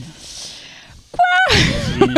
Non, non seulement elles brillent On par leur pas. absence, mais en plus il y a- il y, a une scène qui a été tournée. euh, Kirk Douglas. Je te dirai après. D'accord. Euh, mais sinon, euh, c'est un discours un peu comme disait Talal sur la créature de l'acteur, c'est assez moderne sur la, sur la cupidité de l'homme. Là, du coup, en gros, le capitaine Nemo, c'est quand même à la base un idéaliste qui a compris lui-même après avoir participé à l'exploitation de produits nocifs et de ressources un peu toxiques que l'humanité courait à sa perte. Donc. Donc il devient un peu le grand méchant, alors qu'au fond il avait des, une il protégeait, enfin il avait une cause assez noble euh, comparé au personnage de, joué par Kirk Douglas qui est finalement un, un mec euh, qui est juste intéressé par les trésors qu'a pu euh, accumuler euh, Nemo. euh. alors que c'est marrant parce que dans le film, pour le coup, il y a quand même ce, ce manichéisme qui nous fait être plutôt du côté de Douglas, alors que c'est Nemo euh, qui a la bonne. euh, C'est là où le film a peut-être pris un coup de vieux, mais c'est plutôt intéressant quand même, je trouve. Ouais. Capitaliste. Sur, euh, sur la narration, je le trouve assez fascinant pour l'époque. C'est-à-dire qu'on n'est pas sur quelque chose d'une narration classique avec un héros. Je me suis surpris plusieurs fois à me demander putain, Mm. mais qui je dois suivre? Un coup, c'est le, c'est le Oui, professeur. le, professeur un Aronnax coup, un coup, plus- quand Nemo débarque, on se dit ah bah c'est Nemo. Et puis après, Kirk Douglas, qui est un personnage détestable, devient le héros. Mm. Ça, c'est, c'est assez troublant et, et surprenant et ça marche en fait. Et je trouve ça cool. Oui, parce qu'en fait, comme tu dis, les, les, les personnages, on- ils sont d'abord, ils ont des stéréotypes, et puis après, il y a certaines actions qu'ils vont faire ou des choses qu'on va apprendre sur eux. Sur Nemo, on va apprendre des choses. Kirk Douglas va se montrer héroïque euh, à certains moments. Alors, Donc du moi, coup, je, euh, je voudrais même préciser un, un autre truc pour que vous vous rendiez compte à quel point c'est encore plus fort que ce que vous pensez. C'est que quand vous lisez 20 milieux sous les mers, la grande majorité du livre n'a pas de véritable trame. C'est des, Oui. c'est des présentations, beaucoup de noms en latin. Ça peut être euh, assez euh, compliqué à lire. On, on te présente souvent 20 milieux sous les mers comme un très grand film, euh, un très grand livre d'aventure. J'en connais plus d'un qui se sont cassés les dents dessus Mhm. à cause de ces descriptions extrêmement précises scientifiquement. Mhm. Et justement, arriver à sortir un truc pareil, à te faire un film de deux heures avec justement ce jeu sur les personnages, arriver à créer une narration et quelque chose d'aussi fort, putain, franchement, euh, Ouais. bravo quoi. Pour- Ouais. Franchement, si vous n'avez pas lu le livre, lisez-le. Il n'est pas très long, mais euh, vous allez comprendre. Ouais, puisque là, euh, comme, comme je disais, c'est une succession dans le bouquin, c'est une succession vraiment de vignettes d'aventure qui C'est sont pas ça. forcément de liens. C'est ça. Et là, euh, il a réussi à en faire une grande histoire euh, qui Il se a- tient. en fait, et en fait dans le film, ils ont, ils gardé les, les très grosses scènes, Mm. justement avec les sauvages, Ouais, voilà. etc. Toutes ces grosses scènes, ils les ont gardées, mais ils ont arrivé à, Mm. ils ont réussi à créer ce lien. Et à faire que chacune des péripéties nourrisse chaque personnage et le fasse avancer. C'est ça. Et donc, juste pour finir, pour rester dans le thème, donc la fameuse scène du calamar géant, elle est vraiment. Elle a pas vieilli, je trouve. Elle est géniale. Elle est hyper bien euh, filmée. euh, elle est stressante. euh, elle se passe de nuit dans une tempête. Enfin, j'imagine même pas euh, comment a pu se dérouler euh, le tournage, mais j'imagine que ça a dû être une. Bah, ouais, justement, le coup de la, le coup de la tempête, c'était pour faciliter le, le oui, parce qu'à la base, ça devait être en plein jour, il me semble. Ça, et ouais. en fait, Masquer les câbles, non Ouais, et ça masquait Ah, il y a ça- plein de choses Il y avait plein de trucs, ça fonctionnait pas. Et en fait, je sais plus qui a eu l'idée. Puis la maquette, enfin la maquette du calamar, même Bah si oui, elle voilà. est taille 1, euh, je pense qu'il y a des défauts qui devaient plus se voir. Voilà, et du coup, en fait, ils ont eu l'idée de, de, de, bah, de créer cette tempête et tout pour en fait masquer un maximum de choses. Et en fait. euh, Sauf que bah, ça la rend plus spectaculaire, angoissante. quoi, euh, Tant mieux, dingue. tant mieux. voilà. Et vous? Ah bah, euh, 20 milieux sous les mers, alors moi j'adore le film. C'est euh, voilà, euh, autour de cette table, il y a une personne qui connaît un de mes grands vices dans la vie, euh, qui est le film de sous-marin. Je, Voilà. je suis un gros fan de films de sous-marins. Et, euh, et en fait, euh, bah, tout a commencé à cause de 20 milieux sous les mers, tout simplement. Parce que le Nautilus, euh, j'étais euh, amoureux du Nautilus. euh, Ouais, il est beau. hein. putain, c'est euh, Mm. c'est Avec ses dingue. de gros yeux là. Ouais, mais ouais. ouais, non, mais même maintenant, tu, tu regardes le truc, tu te dis, mais putain, le design est parfait, Mm. l'intérieur c'est génial. euh, Enfin, c'est tout, il y a une ambiance. Puis Nemo, euh, pff, il, est, il est génial dans le film. J'ai vu, j'ai vu d'autres interprétations de Nemo euh, au Nad- cinéma ou à la télévision. Nadia, le secret de bleu. Ouais, mais ça c'est encore autre chose. La Ligue, ça. la Ligue des Gentlemen Extraordinaires. Ouais, non. et euh, et euh, non, non, c'est celle de Disney qui est la, qui est la meilleure. Bon après, il y a une, il y a une autre version, mais euh, pour ne rien spoiler pour ceux qui ne connaîtraient pas, je ne dirai pas qui euh, l'a fait une fois. Voilà, mais qui était très bon et euh, C'était tchèque, non? Ouais, c'est ça. Ouais. Moi, j'ai j'ai découvert le film, enfin, euh, pareil, Shameless, machin, avec Ouais. tout ça et tout. Je voulais le voir pour la scène du calamar, j'ai pas été déçu, elle est, elle est magnifique. Non, vraiment, ce qui m'a surpris dès le début, c'est le côté, ah ouais, putain, on fait plus ça en fait. Le fast de tout. C'est ça. Les acteurs au top, des Grand décors de ouf. La photo, elle est. su- T'as pas parlé de photo, mais la photo, elle est Ouais. sublime. C'est-à-dire que les intérieurs, c'est des peintures. C'est vraiment des. des- enfin, c'est vrai, je me dis, mais tiens, ouais, c'est le, le grand cinéma comme on le faisait à l'époque, et il y a rien qui empêche de faire pareil maintenant. C'est juste qu'on le fait plus, quoi. Mais. Le face de tout, si, il y a tout Fast, tout Furious. Non mais même c'est le. Bah, si le budget. euh, En fait, euh, je pense que ce qui coûtait 5 millions à l'époque, euh, si Oui, tu le refais aujourd'hui, oui. euh, c'est 10 Bah, Mais c'est vraiment ce, ce fast, vraiment pas Il y, a eu, faire. il y a eu deux tentatives. hein, euh, Oui. David Fincher devait le refaire. euh, ouais, ça, c'est c'est tombé à l'eau. et Christophe Gans devait le faire. Gans, et ouais. Ouais. ça, a pris l'eau. Ça a Il, me semble, il me semble qu'il y avait eu un, il y avait eu un projet, à un moment de le faire en Pitof. 3D avec euh, Richard Boringer. Ah ouais, c'était même. ça devait être le premier film Ouais. d'animation au monde. Ça devait Ouais. même dépasser Toy Story. Et il y a je crois qu'il y a, des, reportages sur YouTube qui expliquent tout ça. Ça a été un fiasco. C'était Boranger qui faisait la voix. C'était, je crois, euh, ceux qui faisaient tu sais, euh, les, euh, les, les, les comptes géométriques, là, les, tu sais, les comptes Ouais, géométriques et tout. Qui faisait après euh, un secteur, machin tout. C'était cette boîte-là. C'était, je crois, que c'était Buff, je crois, il me semble, à l'époque. Euh, donc Pierre Buffin, je crois que c'était son. C'était voilà, c'est un projet. Ça, c'est. Il y, avait, des- il y avait des ouais. scènes qui avaient déjà été faites. Et je me les souviens. ricains flippaient euh, parce qu'ils savaient, ils montraient ça à Imagina et tout. les Ouais, ricains voilà. flippaient qu'ils ne soient pas les premiers. Et il y a eu tout un tas de trucs qui fait que c'est arrêté. C'est- L'histoire d'ailleurs de ce film-là est passionnante, de ce non-film qui n'était jamais fait est passionnante d'ailleurs. Et tu voulais pas dire un truc, Xavier, sur Ah oui, le euh, personnage oui, euh, oui, le- parce que bon, certes, il y a le côté personnage féminin, mais bon, euh, ça, je pense que c'est lié tout simplement à cette euh, vieille légende qui veut qu'une femme Sur un bateau. malheur, enfin voilà. Puis Mm. je pense qu'il voulait pas se prendre la tête tout simplement.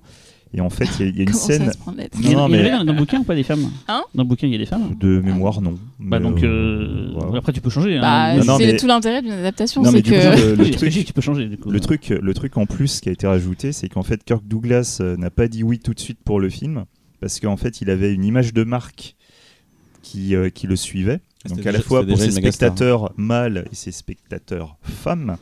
Et en fait, ce qui s'est passé, c'est que du coup, il a, demandé à ce qu'on rajoute une scène où on le voit au bras de deux femmes à la sortie d'un bar. Parce qu'il devait garder ce côté euh, séducteur, lover, Ouais. ma femme et tout.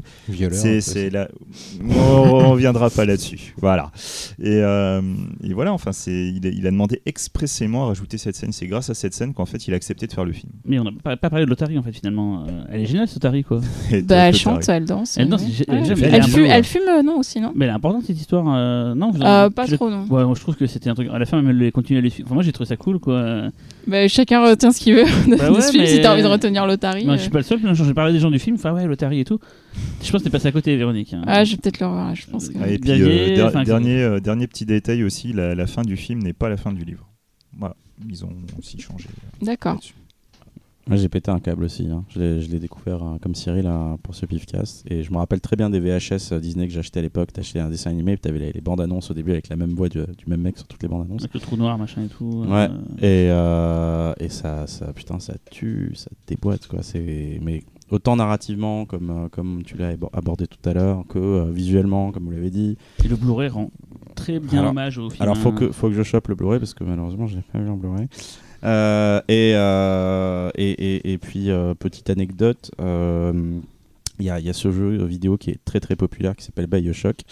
Et j'ai découvert que en fait euh, Bioshock a tout pris à milieu sous les mers en termes de, de DA et euh, putain ça déboîte sa mère. C'est pour ça que justement, euh, Bioshock, moi j'étais super fan à la base à cause de ça, parce que tout de suite Ouais. ça me renvoyait un truc de mon enfance et d'un seul coup t'es dedans. Tu vois, t'as la Madeleine de Proust dans un jeu pareil quoi. Je même trouvais ça très même le truc entre Nemo et le, le, le, méch- Ouais. le grand méchant on va dire de- Exactement. de, de, de Bioshock, ça déboîte. Bon, vous avez un peu tout dit, hein, c'est un grand film pareil de mon enfance, donc euh, je reviendrai pas dessus. Je vais revenir en revanche sur euh, Richard Fleischer.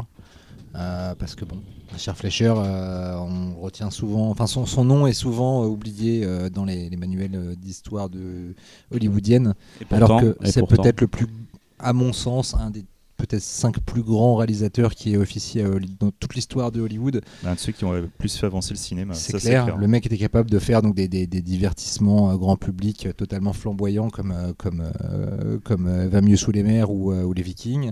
Euh, capable de faire de, de l'épouvante un peu expérimentale psychologique euh, comme euh, L'étrangleur de Boston qui est juste moi un des films les plus incroyables que j'ai vu de ma vie. Ouais, Tony Curtis, Euh, mortel. du, du, ou du, du tueur en série réaliste comme euh, Rellington Place, euh, du, du pur, euh, pur film de terreur fun comme euh, Terreur aveugle euh, avec euh, Mia. F- euh, non, euh, C'est. euh, Mia Fry non, non, non, non, non, non, non, non. ah, Ah Dans Ah. lequel Dans lequel Terreur aveugle, l'actrice c'est Mia Farrow. Mia. Farrow. Mia Farrow, c'est ça. Ouais, Ouais. Enfin voilà, le mec était euh, juste euh, brillant, comme c'est pas permis. Euh, si vous connaissez pas bien, tapez-vous l'essentiel de sa filmo. Il a fait aussi le chef-d'œuvre des chefs-d'œuvre des polars, Les flics ne dorment pas la nuit, qui est juste un film extraordinaire. Euh, voilà, donc euh, Richard Fleischer, euh, si tu nous entends, respect éternel, tout ce que tu nous as donné. Sauf Et- pour Calidor. Et Ouais, juste, bah, euh, C'est lui qui a les or Ouais. Ah la honte. Et Conan 2. Conan 2, ouais. Voilà, là, c'est le seul moment où il, Conan il ouvre sa bouche, c'est pour dire que Calidor, a la honte alors qu'on vient de- de- de- Non, j'aime bien. Calidor en plus. C'est nul Calidor. Et juste on parlait de premiers émois euh, cinématographiques, euh, 20 milieux sous les mers, je l'ai vu quand j'étais au primaire avec l'école. En, avait- salle Ouais, en salle, il- je sais pas, il y avait peut-être eu une ressortie ou je sais pas quoi. Et c'était. euh, Ouais, c'est- Ah non, quand toi, tu l'as être vu, ça, parce que moi, tu l'as vu en c'était en- 54 à l'école. Tu l'avais revu aussi à l'école Ouais. Vous Ah, l'avez bah, vous l'avez vu en En- 54 tous les deux. Ah bah c'est ça, C'est parce qu'on ça. a 72 ans Oh. donc. euh,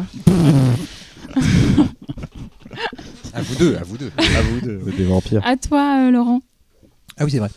Euh, Je suis dans cette La émission. surprise. Ah oui, c'est à moi. bah moi j'ai été- bête et méchant. hein. Euh, on fait un podcast fantastique, euh, un peu horreur, euh, de l'eau. J'ai pris un- une bestiole euh, dans l'eau qui, qui tue des gens. Sauf que, sauf que je suis pas allé chercher le- un vulgaire clone des Dents de la Mer. Je suis allé chercher le film qui surbute les Dents de la Mer. Voilà, c'est tout, c'est comme ça.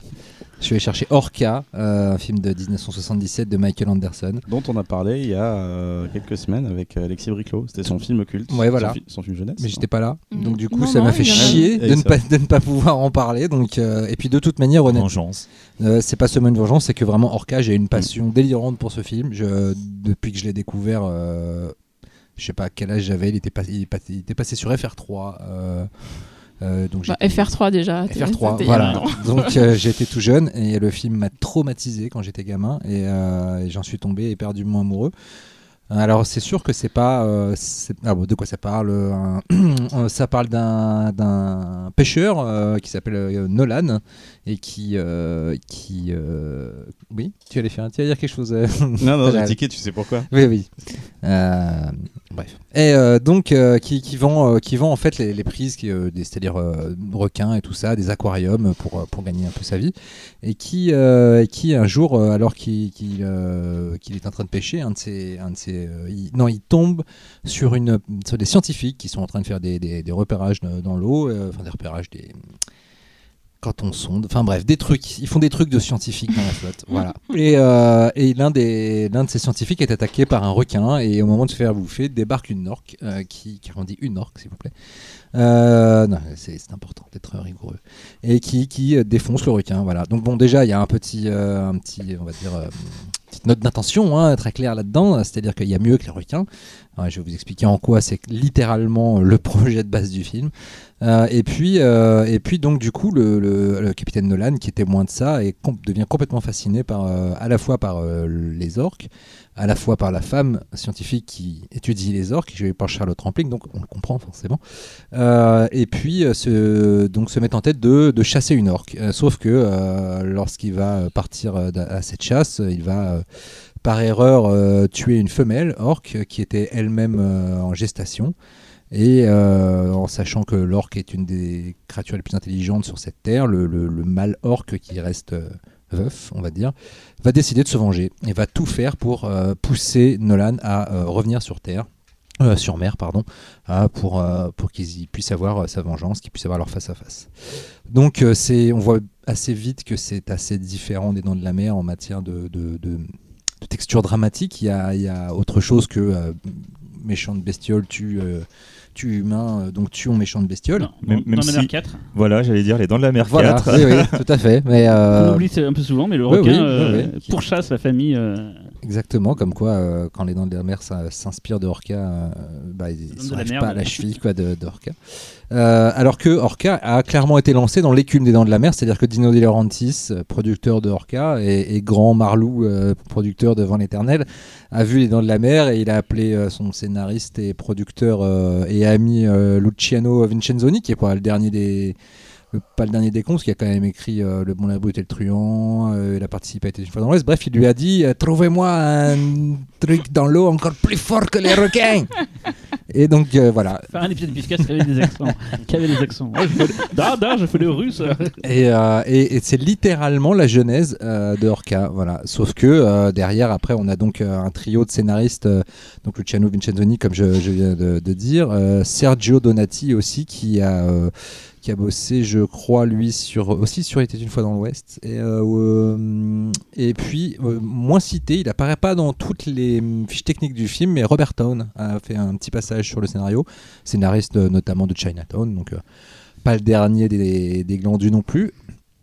Et puis, à la réalisation, là, c'est peut-être le maillon faible du film, du coup, puisque si on doit peut-être chercher un, comment dire, un- une composante du film qui est un petit peu en deçà du reste et qui l'a peut-être empêché d'exploser comme il aurait pu exploser, c'est peut-être la mise en scène, hein, un tantinet impersonnel et parfois maladroite de, de Michael Anderson, qui euh, qu'on connaît surtout pour l'âge de cristal. J'ai dit quoique. parce Oui, que, bah, il y a, il y a des, euh, y a des beaux passages, il y a des, très beaux plans, euh, mais, je, mais euh, je trouve qu'il y a des. euh, il y a- je sais pas, je trouve- ça, ça varie beaucoup en qualité. Je trouve qu'il y a des, vraiment des, des trucs très, très beaux et puis des trucs un peu faiblards. Euh, je pense aussi que c'est euh, la, structure, euh, le rythme dramatique du scénario qui est peut-être parfois un peu en deçà. Mais, en fait, je trouve que c'est un film qui a des micro-défauts qui sont assez, aisément pointables, mais qui, dans sa totalité, a une efficacité visuelle et émotionnelle assez ravageuse. Michael Anderson, il, a été connu après pour avoir fait L'âge des cristal, euh, enfin avant, pardon.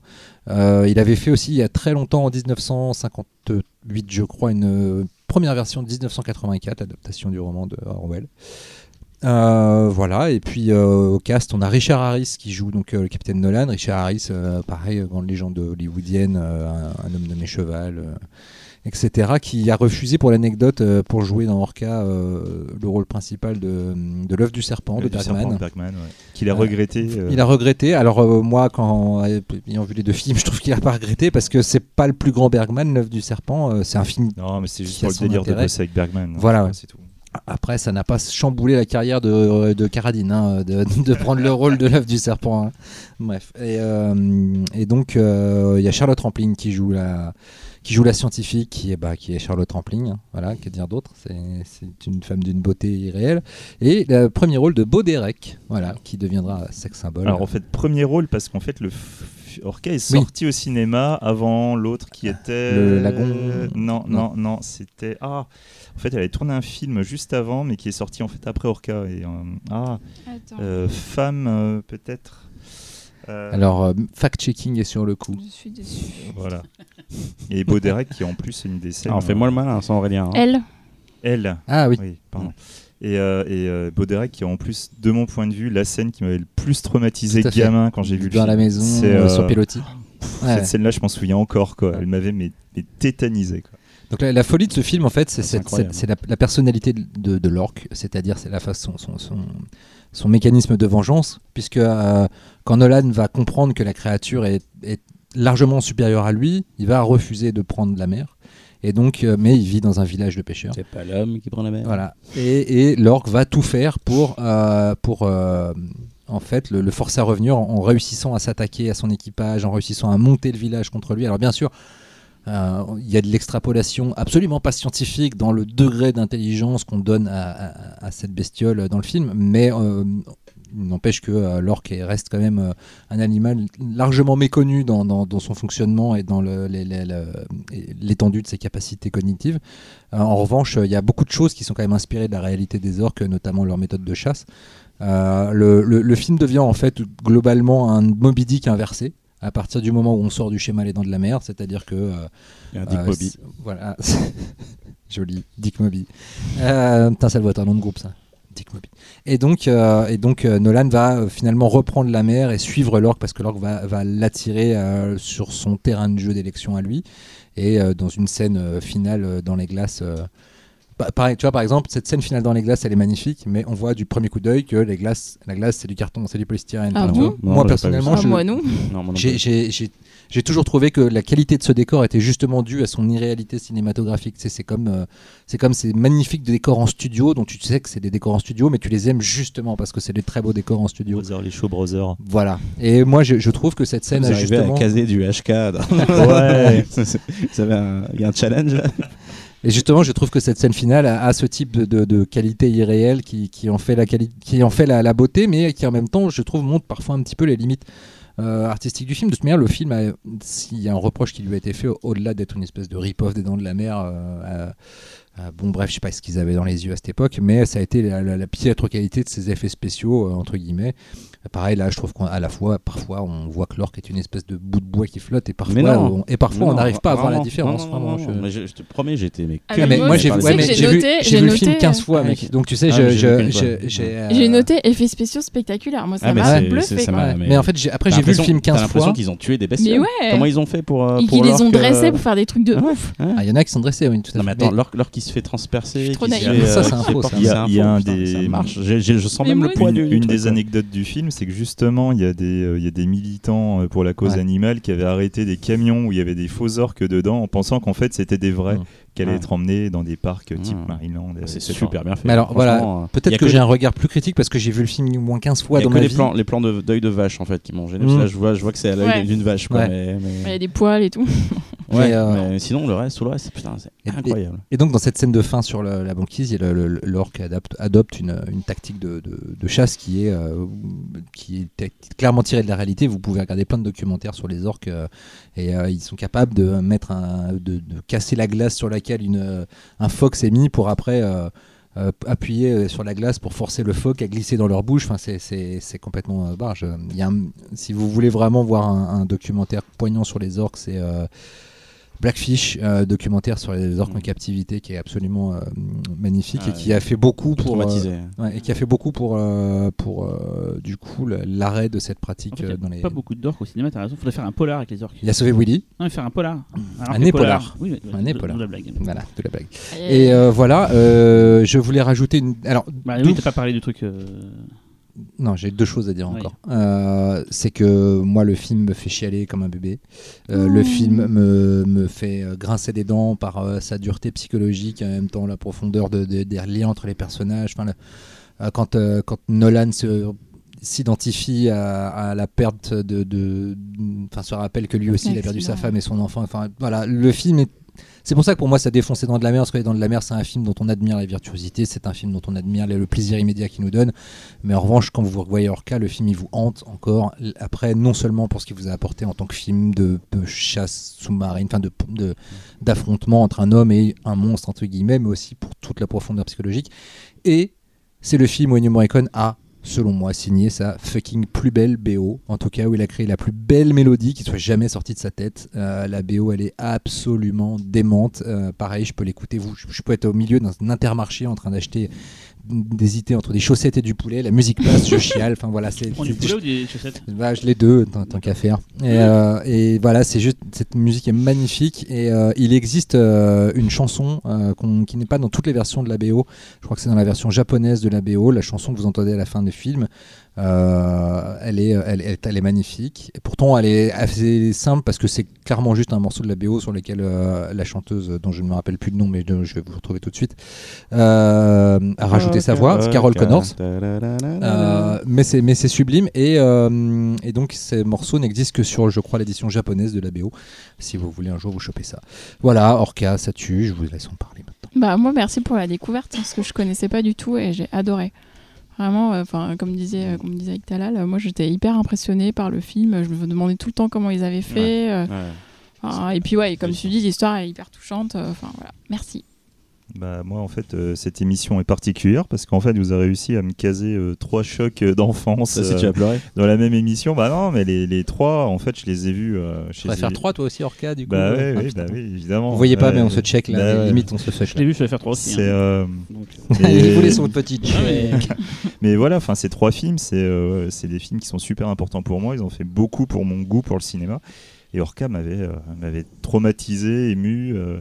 c'est un des premiers films où vraiment où ça m'avait ému justement. Il y a- il y a- Tu sais quand t'es enfant, t'as le côté tu- mélancolique, non Ouais, tu, tu, tu sens pas toujours cette tristesse, ça te, ça te touche pas tout de suite.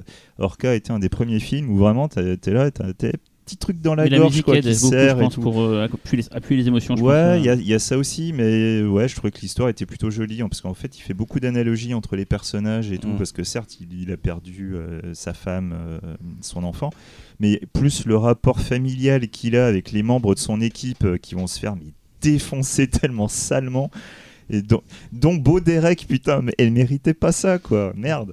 Pourtant, Et, elle euh, mérite, elle, elle a la meilleure scène oui, du film, bah oui, peut-être. oui, oui. Mais euh, non, vraiment, c'est mortel, c'est mortel. Et, euh, J'ai- en fait Charlotte Rampling euh, voilà quoi un jour je me suis retrouvé devant Charlotte Rampling euh, à de Big Brother voilà, pour le détail du coup quand j'étais devant j'ai tout de suite pensé à Orca et j'étais je fais, merde je lui dis quoi voilà Et du coup, t'as fait l'orque? je lui dis bonjour Tu fais l'Otari Et juste précision, Ennio Morricone, sa meilleure BO, c'est pas celle-là, c'est Danger Diabolique, on en a déjà parlé. Voilà, puis je, je crois que j'ai déjà dit que non, en fait, c'était celle Et Cyril Cyril J'ai malheureusement pas revu le film, du coup, euh, pas eu le temps de le revoir, mais j'ai un, un- un grand souvenir. Je me souviens que gamin, ce qui me marquait, c'est qu'il n'y avait pas un gros body count. Je Non. m'attendais à un truc euh, tu Hmm. un peu. non non il est pas énorme Oui, mais, mais euh, c'est- le gamin, c'était c'est, ce qui euh, m'intéressait. Il y a un, Et il y a un beau de quand, Ouais. quand- c'est- quand, quand les personnes soit quand ils, ils meurent ou quand ils sont blessés c'est euh, Oui, mais Ouais, ça fait mal, de- ça fait mal tout fait mal je me souviens en de la musique, je me souviens de la scène de fin, je me souviens de la- des, des- des plans euh, un peu comme ça désespérés. Et, euh, et j'avais beaucoup aimé le film gamin. Et je- pareil, je voulais le voir parce que j'étais fan des Dents de la Mer. Je voulais voir un, celui qu'on considérait Ouais. comme étant son, son concurrent direct. C'est ça que j'ai pas revu depuis. genre- mais là, je vais peut-être le revoir euh, un peu plus tard. Mais là, Je- je- moi, je pour l'occasion, j'ai pas revu quoi, malheureusement. je rajouterais aussi la fin qui quand, quand t'es gamin la fin t'es juste devant tu fais C'est clair.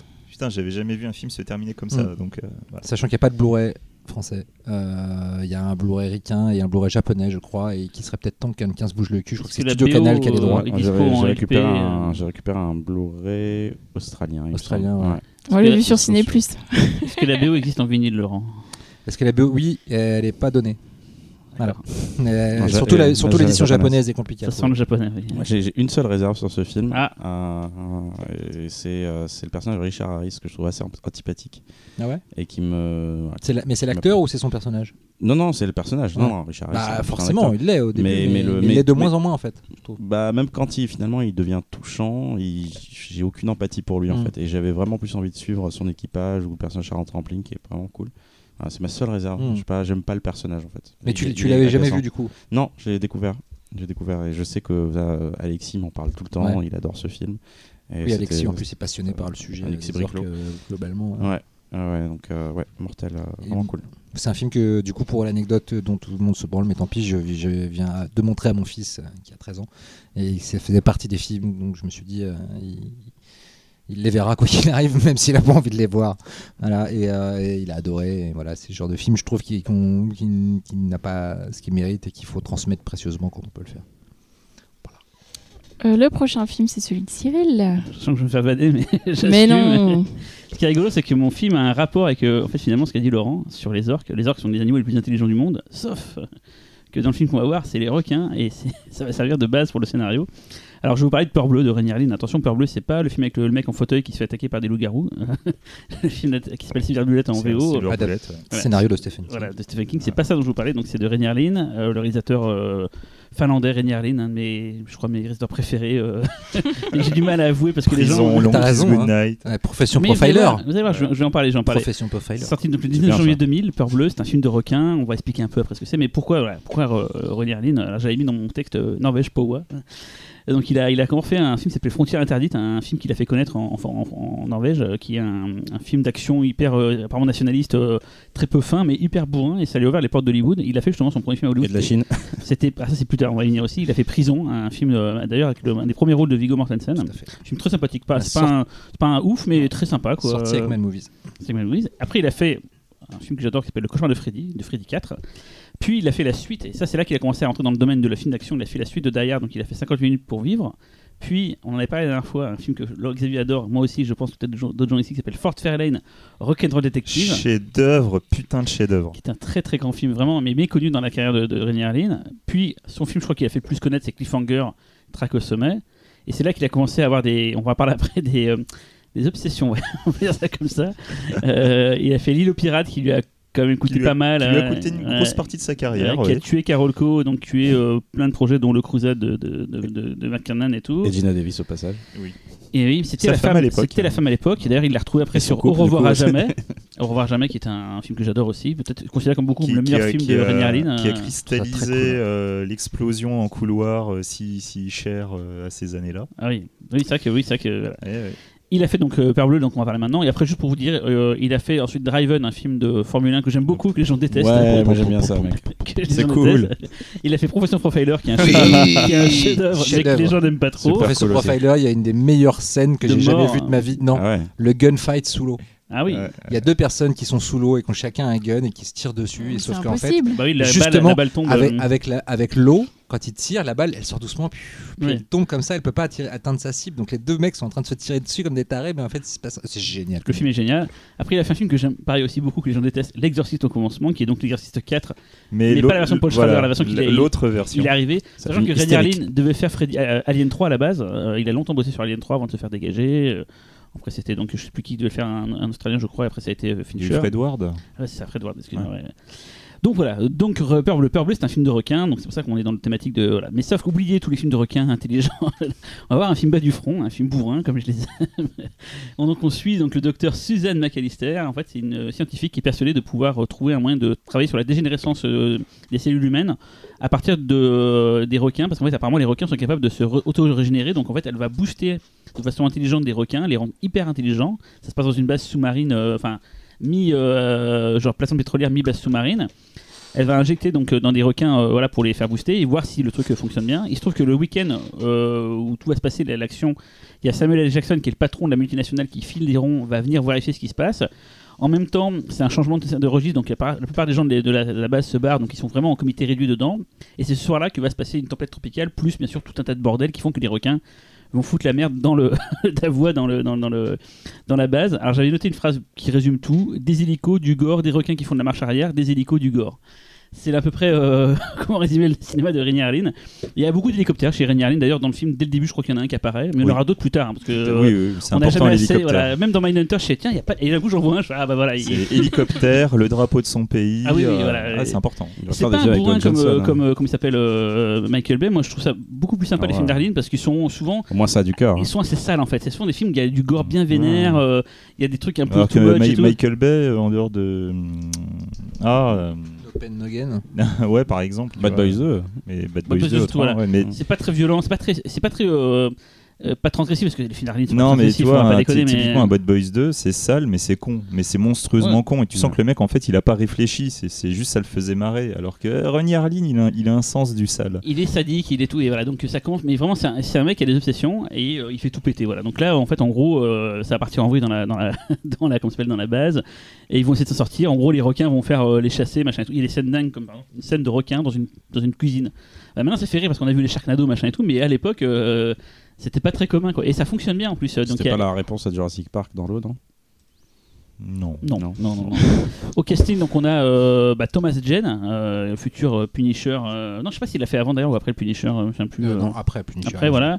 Il y a la- alors, une actrice que j'ai j'ai pas regardé, j'ai pas vu grand chose que d'elle après, c'est Saffron Saffron Burrows, qui est très très jolie et Ouais. qui est très crédible. Elle est vraiment, Ouais, c'est la scientifique en chef et tout. elle euh, Vampo dans une série après. euh, Ah merde, c'est quoi là? Je me souviens plus dans quelle série elle a joué, mais un truc il y a, a pas, pas si longtemps que ça. ah ouais, bon. Elle tournait un peu à l'époque. hein, euh, Il y a LL Cool J donc qui joue le cuisinier dans, dans, dans le film et tout quoi, euh, qui a un rôle euh, vraiment le sympa. meilleur, le meilleur. Mozart, Mozart in the Jungle, qu'elle a fait. euh, D'accord. Et Samuel L. Jackson qui voilà. Je peux pas expliquer un truc qui Si, c'est dommage. Sur, sur Samuel? Non, mais en fait, en gros, je peux pas expliquer un truc qui est courant aussi chez les films Ouais, de Harlin, qui est de. Il y a un traitement qu'il fait à Samuel Jackson, qui fait dans pas mal d'autres Ouais. euh, personnages de ses films et tout. Il a bien Tout déjoué, le sait, non il a bien déjoué les Tu- attentes. Tu, tu préfères le. tu ouais, je préfère pas le dire, parce que j'aurais pas qu'on me le dise. Parce que c'est quand même le meilleur scène Voilà, du film. mais il aime bien déjouer les attentes. Alors, il y a des trucs quand même qui vont pas dans le film, faut, on va pas déconner. Euh, donc c'est très con. Euh, les effets spéciaux sont des fois bons, Hmm. des fois il y a des requins tu dis tiens c'est bien fait, et des fois même à l'époque, et pourtant c'est Warner et tout, c'est plutôt de la thune. C'est des fois c'est moche, hein. vraiment c'est quand il y a les, requins, ils chopent des gens en- à bout portant. Enfin, genre, c'est- très dur à faire les bons requins ouais, de et là synthèse. c'est mal fait quoi. C'est quand même très mal fait. C'est quoi les meilleurs requins en images de synthèse que j'ai vu C'est un film assez récent euh, dont on va parler, je crois. Oui, plus oui, tard. justement, je vais en parler aussi. Pourquoi? J'aurais peut-être voulu le prendre finalement et j'y ai pensé après coup. J'ai j'aurais peut-être dû prendre ça finalement.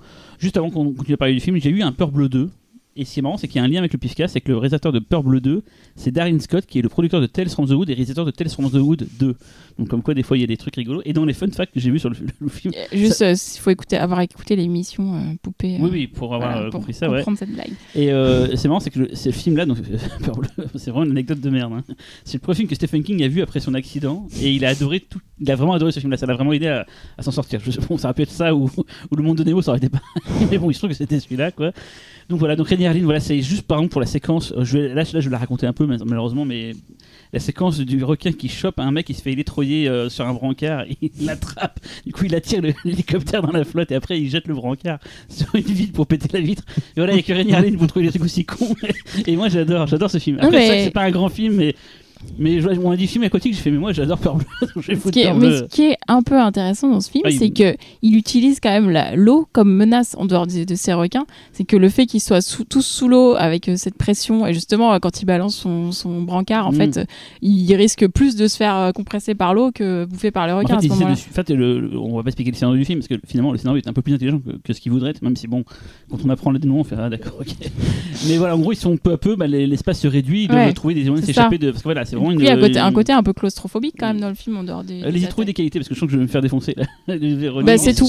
voilà. C'est super fun, c'est Rainier Arline quoi. C'est. Pardon, j'ai un petit rototo, je crois que c'est parce qu'on parle du film justement. non, bah, c'est Arline quand il avait de la thune et puis, euh, et Oui, puis ça, lui la laissait carte blanche quoi.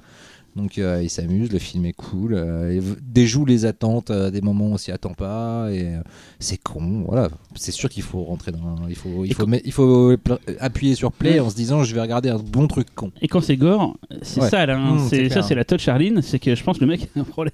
Mais c'est des trucs limite, on dirait du Romero, il y a des bras arrachés et tout. C'est vraiment dégueulasse. euh. Mais bon, moi, moi je suis très content que je choisisse ce film parce qu'on n'est pas dans, on n'est pas dans, un, dans le pifcast pour, euh, pour L'élite. Non, enfin, on, pour, f- on fait, on- voilà, c'est pas le pifcast du, du le podcast de l'Elevated Genre justement, tu vois, si on veut Ah, ça, euh, un- tant que je serai là, les gars, je Si on toujours là pour le Tu vas tirer vers le bas, t'as là un brancard accroché à un hélicoptère. c'est- la beauté du fantastique justement, c'est de, c'est de donner plein d'émotions, euh, que ce soit des- du plaisir basique ou du plaisir euh, émotionnel, et, euh, et là c'est du pur plaisir Et- basique. Et d'ailleurs, en, voyant le film, j'avais oublié qu'il y avait un morceau de rap. Elle est le coup de à la fin, qui...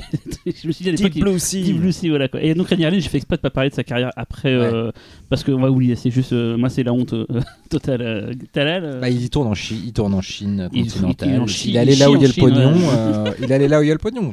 Moi, j'ai vu sur Skip Mmh, Trace avec euh, Ah, Jackie Chan ouais. et, le mec Johnny de Jackass. Ouais. C'était nul, putain. Il en a fait un autre depuis, je crois qu'il paraît-il est tout pourri. Mais euh, en même temps, il Arline qui a, été le- un- qui a eu un succès inattendu en France avec The Cleaner, un film, un polar sur un mec qui nettoie Oui. les scènes de crime. avec Samuel Jackson. Qui est un tout petit film, mais qui à l'époque a fait un carton de dingue un été, et tout le monde a fait mais d'où ça sort Et voilà. du cinéma. hein. Ouais, mais c'est un film qui a vraiment. ils appelaient ça un sleeper dans, le milieu. Mhm. C'est un film qui a tout doucement, peu à peu, gagné euh, des Mhm. entrées de plus en plus. Alors que le film, il est.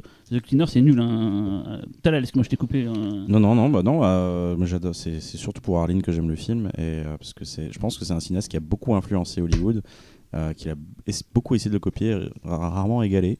Et typiquement, un truc comme euh, Les serpents dans l'avion, c'est c'est c'est un, c'est un sous Arline en beaucoup moins bien. Euh, et ce mec est- était, était brillant, vraiment dans son, dans son registre, c'était Ah brillant. oui, dans son registre. oui. Ça me Ouais, fait penser que j'aurais aimé- beaucoup aimé voir Arline faire un destination finale, tu vois, par exemple. T'as envie, envie de voir Arline dans, eu les, euh, d'hélicoptères. dans, dans- dans toutes les licences un peu cool, euh, tu vois. euh, je, je sais pas, mais je, je trouve vraiment un mec brillant, quoi. Et j'adore euh, Mindhunter aussi, c'est un film que j'ai envie de revoir. Mindhunter, on pourrait, je pourrais en parler pendant deux heures. Ah, hein. faudrait- faudrait en Apparemment, parler, vous on êtes tous fans, j'ai l'impression. Ah, Oui, oui, c'est- donc c'est Profession Profiler, c'est le titre original. faut- C'est pour ça. Ah, Pareil, un truc qui a été dénigré qui est sorti un an après. Et France, tout, quoi. euh, était, Mais rien que le pitch est génial, c'est des étudiants euh, Profilers. profilers qui, qui, donc, qui doivent euh, apprendre à traquer du tueur en série, qui vont se faire traquer par un tueur en série. Sur euh, une île ils sont- sur une île euh, pendant une tempête de neige. Ouais. Enfin, c'est il y a pure ambiance. euh, C'est avec l'actrice de la série Cold Case. Tout à fait. Et c'est un whodunit euh, assez cool, euh, en même temps un slasher, en même temps, enfin, c'est Très génial. pervers aussi, Ouais, euh, ouais, dans les, non, dans les c'est- meurtres et tout, très inventif. J'adore ce film. C'est un mec qui aime le cinéma. C'est pas mon préféré, mais c'est. Donc, euh, on rajoute dans la liste un, Attends, un, Xavier, un euh, pif très bientôt. Xavier me regarde avec un air. euh, Alors, moi, je vais vous parler donc de Deep Blue Sea. Attention, mais Et non, j'adore. Ah, ouf, Voilà. Non, en fait, moi, le, le- le seul, le très léger bémol que je mets au film, que j'adore vraiment tellement il est bourrin, il est con, hein, c'est qu'en fait, quand vous regardez euh, le DVD ou le Blu-ray, en fait, vous voyez qu'il y a des scènes coupées dedans. Qui sont bien. Et en fait, les scènes coupées te, te développent les personnages et en fait rajoutent des points de détail sur ces personnages qui rendent les scènes où ils meurent mais encore plus sadiques. Et Ah en fait, il avait peur d'aller trop loin et c'est lui-même qui s'est sabré dans le truc. Je pense en l'occurrence à une nana, celle du silo. là, Ouais. Et qui en, où en fait tu apprends dans les scènes coupées qu'elle est enceinte. Ah ouais, donc c'est vachement plus violent. Ah ouais, d'un seul coup. euh, Et en fait, il y a plein de petits détails comme ça. Donc euh, moi, c'est le seul. Il aurait pu aller encore plus loin, mais il l'a pas fait. Voilà, le seul truc qui est dommage. Mais euh, Peur Bleu, j'adore. hein. C'est euh, c'est mortel, ça défonce, euh, littéralement. Euh, même quand les effets spéciaux sont pas très jolis, on s'en fout, oui, c'est pas fout. grave. Ça c'est- mieux que ce soit bien, mais. c'est tellement fun, voilà. Et à l'origine, la fin, alors je vais pas la spoiler évidemment, ça aurait pas dû être cette fin-là. On devait avoir une fin un peu plus classique.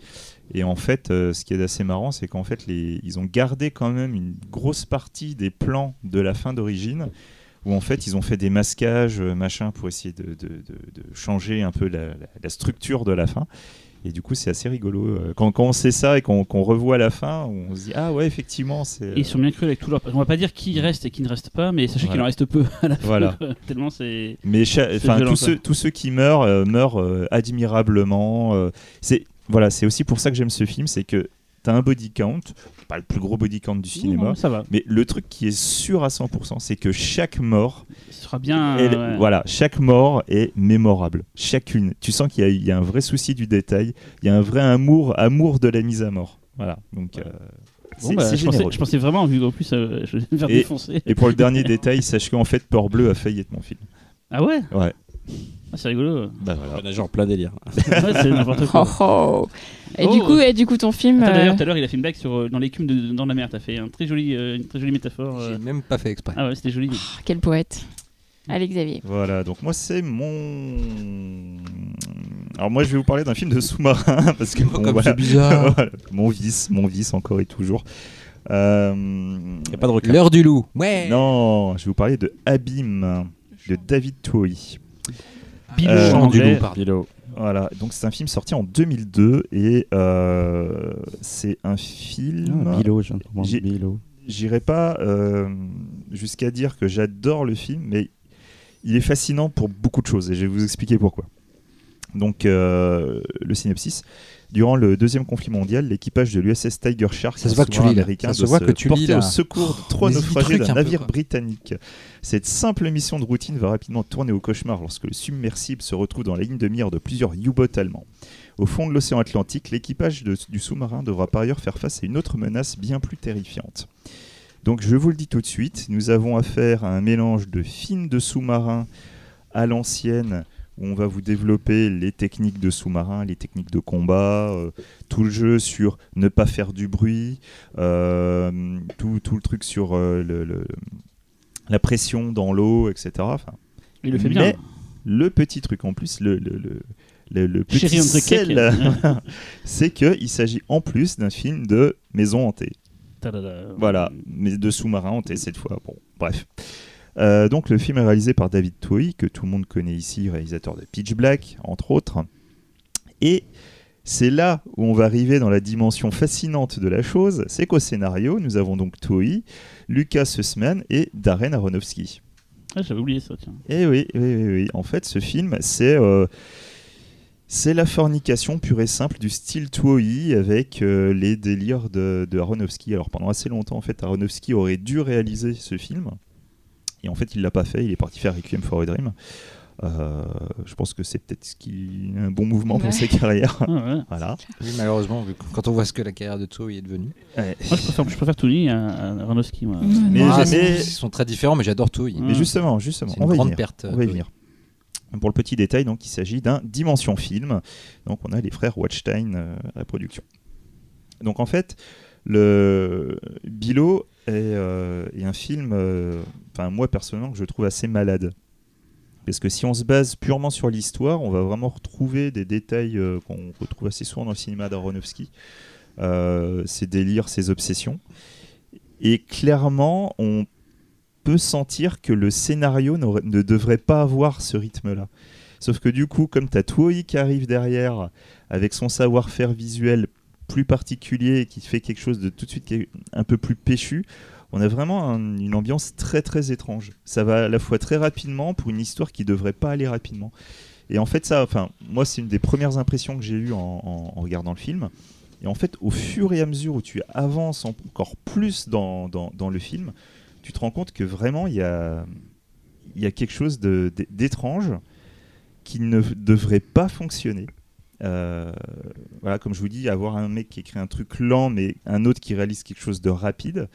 Euh, Quelqu'un qui, voulait clairement euh, mettre énormément de, sous-texte, beaucoup de, scènes avec de la réflexion, où tu pourrais analyser le truc en long, large, en travers pour ce qu'il veut raconter. Et à côté, tu as un réalisateur qui est en mode franc du collier, je veux te faire un effet, tu vas te le prendre dans la face, je veux pas que tu réfléchisses, je veux que tu le ressentes. C'est euh, vraiment euh, tordu, ça donne vraiment un aspect très très tordu à ce film. Sauf que du coup, parallèlement à ça, en fait, tout le film est basé sur une, euh, sur une idée de, point de vue. Et du coup, quand tu commences à réfléchir à cette idée de point de vue, tu réfléchis aux différents points de vue entre le réalisateur et le scénariste, et mais après tu réfléchis même à la dimension de point de vue sur les personnages vis-à-vis de ce qu'ils vivent, et après tu te rends compte que suivant les spectateurs que tu vas rencontrer qui ont vu le film, eux-mêmes n'ont pas le même point de vue sur le film. C'est un- c'est c'est une- c'est vraiment quelque chose de, de très étrange. Donc je vais développer un peu parce C'est que je rigolo, sais je que- voyais pas ça quand je. Ça, ça va être compliqué d'en parler sans parler de la fin. Si, si, je peux, Ah. je peux, je peux. En fait, déjà dans, dans, dans le rythme, euh, il y a des scènes euh, qui sont extrêmement fortes. Je pense surtout à deux scènes, donc euh, les mines et, euh, et la coque, qui sont euh, deux putains de monuments de suspense, avec, euh, enfin très très minimaliste en parole, enfin surtout une. Et euh, c'est vraiment c'est de la réalisation, c'est du montage, c'est du jeu d'éclairage et tout, mais c'est vraiment c'est euh, on, on retient notre respiration. Les mines, c'est les grenades quand il y a les. Ouais, ouais, j'ai une ouais, anecdote ouf, là-dessus vite fait. J'ai vu encore chez ma mère à l'époque et tout, et j'avais un kit 5.1 plutôt vénère. Et, Ouais, et j'ai mis ce film vois, ouais. et la séquence ici. Ma mère dit mais c'est quoi ce- En fait, c'est tellement ça pétait au niveau des basses et tout. Mais, mais c'est quoi ce bordel et tout Et en fait, le film, et, euh, le niveau là du design sonore, ça, ça envoie du pâté là. Sur ce Ah, c'est clair, euh, et quand clair. ça explose, c'est Et euh, du coup, en fait, le, ce qui est d'assez intéressant, c'est que quand Toei il parle de son film, il va toujours te parler de films fantastiques, pas de films d'action. Sauf que quand tu regardes son film, tu fais, t'as fait un- t'as essayé de faire un film d'action. Enfin, Après, quand tu regardes sa filmo, de toute manière, je pense que le mec fait pas de distinction entre oui, les deux. ça clairement. Après, oui. The Arrival, c'est un film d'action, c'est un thriller d'action en même temps que de la SF. C'est ça, euh, les ça, Pitch. Black, n'en parlons pas. Et, euh, et, euh, puis et- Black, les tu veux dire? Oui. bon. Et donc du coup, euh, même si on préfère tous Pitch Black euh, aux autres merdes derrière, Hein Ah, j'adore Ouais. les chroniques de Moi aussi, j'adore. Ah là, qu'on c'est de la merde. Oh là là. Chef-d'œuvre Non mais Ah, non, mais c'est mon gars là, c'est mon gars, Talal. non, chef-d'œuvre Ah non, les chroniques de Chronique- Riddick, chronique de Riddick, c'est trop bien. Même pisse c'est génial. Non, les pas chroniques. Riddick, c'est très bien. Non, C'est c'est chiant. moyen. Riddick, c'est mortel. Là, vous venez d'assister à un vrai drame, à une scission dans, dans cette famille jusqu'ici que unique et Pifcast. Xavier qui allaient se trouver Ah, là-dessus. c'est clair. Je pensais que Talal adorait moi la chronique de Riddick. Ah non, je trouve ça Mec, chiant. tu me. Merci, Ah merci. Me retrouve avec ton Conan là, ça n'a rien à voir, c'est gratuit. Mais voilà, mais du coup, euh, Et il aime bien Calidor, il a dit. Oui, je me- Oui, bah voilà, bah tout ça s'explique Allez hop, c'est bon. ça c'est réglé. Là, est gentil. Mais donc du coup, euh, quand, quand on voit le- le- la réflexion de Toei vis-à-vis de son film, en fait, on se rend compte que euh, voilà, cette, euh, cette, euh, pour moi, en fait, c'est- ce film, c'est une sorte d'oignon où en fait, tu as différents éléments qui se superposent les uns aux Et autres, tu pleures à la fin. mais qui devraient pas forcément coller ensemble. Et en fait, euh, bah du coup, chacun peut prendre la- le, le film d'une manière complètement différente. Tu peux le prendre comme un pur film d'épouvante, tu trouveras ton compte. Un film de sous-marin. Tu peux le prendre comme un film de sous-marin. Bah moi, c'est ce c'est c'est même, c'est la- c'est même la partie que je préfère parce que c'est euh, c'est vraiment C'est fascinant. rigoureux dans le. dans Mais raconte. totalement, totalement. Euh, voilà, enfin de même dans tout ce côté euh, attente, appréciation, euh, mise en scène, etc. C'est, je trouve, pour moi, même si j'adore pas le film, il est fascinant parce que pour moi, c'est un film qui ne devrait pas fonctionner.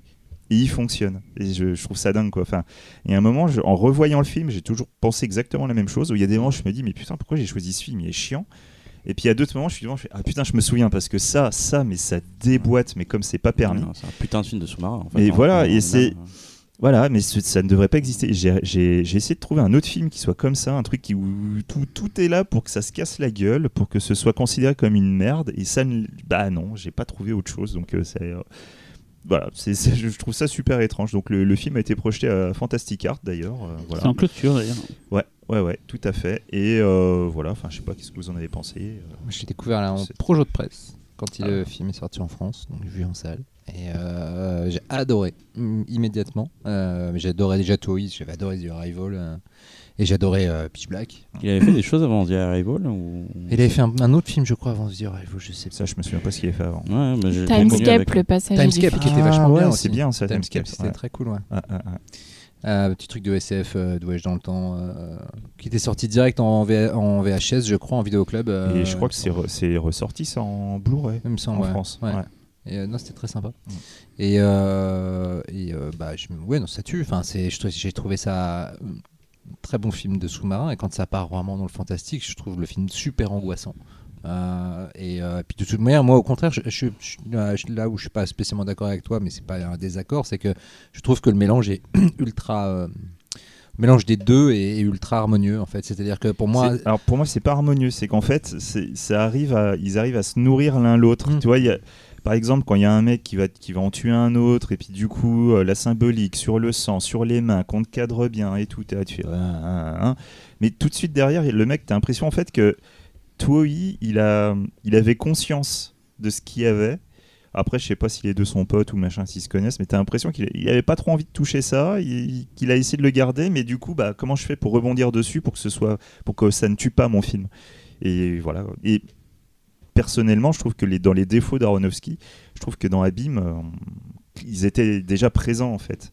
oui. Enfin, c'est le, Oui, je parle des Bah, défauts c'est la- actuels c'est la- de Aronofsky. C'est la euh, sursignification symbolique. Voilà, c'est ça. Bah, c'était dès le début, parce que à part Mm. Pi, et encore, je pense que maintenant sur Voyez Pi, en ayant conscience de ce qu'est Oui, vraiment ça, oui, son, possible, cinéma, on se dirait. Parce qu'en en fait, Pi, n'ayant pas une thune, etc., joue tout sur sa symbolique. Donc C'est c'est là ouais. que le film est admirable. Après, quand tu as Requiem for a Dream, euh, le film a beau être un rouleau compresseur émotionnel, quand tu le revois avec un petit peu plus de bouteille, tu te dis, mais mec, là, ouais, c'est bon, je vais pleurer, t'inquiète, calme-toi. Ah, T'as pas besoin de, Euh, de- c'est enfin, ça, de ouais. mettre des trucs. des- voilà. T'as pas besoin de mettre des trucs dans le cul de tous tes personnages pour que je pleure. What Et, euh, et ne parlons pas de Mother. hein. Bref. Oui, voilà. C'est Euh, pas le sujet.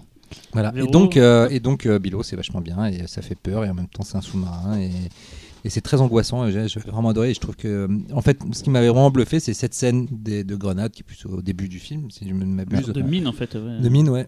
c'est pas largué par un autre bateau. les Si, tonneaux, si, c'est si, les tonneaux qui c'est tombent ça. avec T'as un, qui- t'as un bateau allemand qui les pourchasse. C'est ça, ouais. Et, alors, je, malheureusement, j'ai pas eu le temps de le revoir pour ce podcast, mais j'ai déjà vu le film plusieurs fois. Et, euh, et je me disais, cette, cette, euh, entrée en matière purement action, purement film de sous-marin est ultra brillante. Comment le côté fantastique va réussir à, à ne pas me faire regretter de ne pas continuer à voir ce genre de film. Et finalement, j'ai trouvé qu'au contraire, euh, euh, un, un sous-marin, c'est un tombeau. euh, Enfin, dans un sous-marin, le plus petit truc se passe mal et c'est fichu. C'est et c'est limite le territoire des morts. Quand tu es dans un sous-marin, t'es- c'est un peu, t'es un peu le chat de Schrödinger. Tu n'es pas ça, ouais. complètement mort, mais tu risques de l'être très vite. Tu vois, et, et je trouve que c'est un des seuls films qui a réussi vraiment à exploiter cette dimension. Mhm. C'est assez brillant.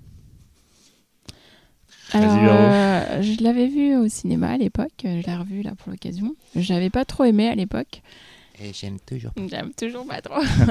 non, en fait, j'aime bien effectivement le début. En fait, euh, bizarrement, ce qui devrait me plaire me plaît moins, c'est-à-dire euh, le fantastique euh, dans le- dans l'histoire. Euh, et en plus, c'est marrant parce qu'on avait la question tout à l'heure euh, pendant le live sur les jumpscares. Je trouve qu'il y en a trop en fait. Et, euh, et toujours euh, pour justement sur le. Pour le coup, il y a de la mise en scène, hein, il y a de l'ambiance Ah aussi. oui, hein. ça. Ouais. Ouais, mais pff, je trouve ça un peu lourd en fait. Euh, Ouais. Vraiment, je reste pas. Enfin, je reste vraiment dehors du truc. Et au final, ça aurait été un film pas fantastique. Je pense que j'aurais préféré. Euh, et je trouve que c'est là qu'il est le meilleur, mais euh, le mélange des deux me, me dérange en fait. J'y accroche pas.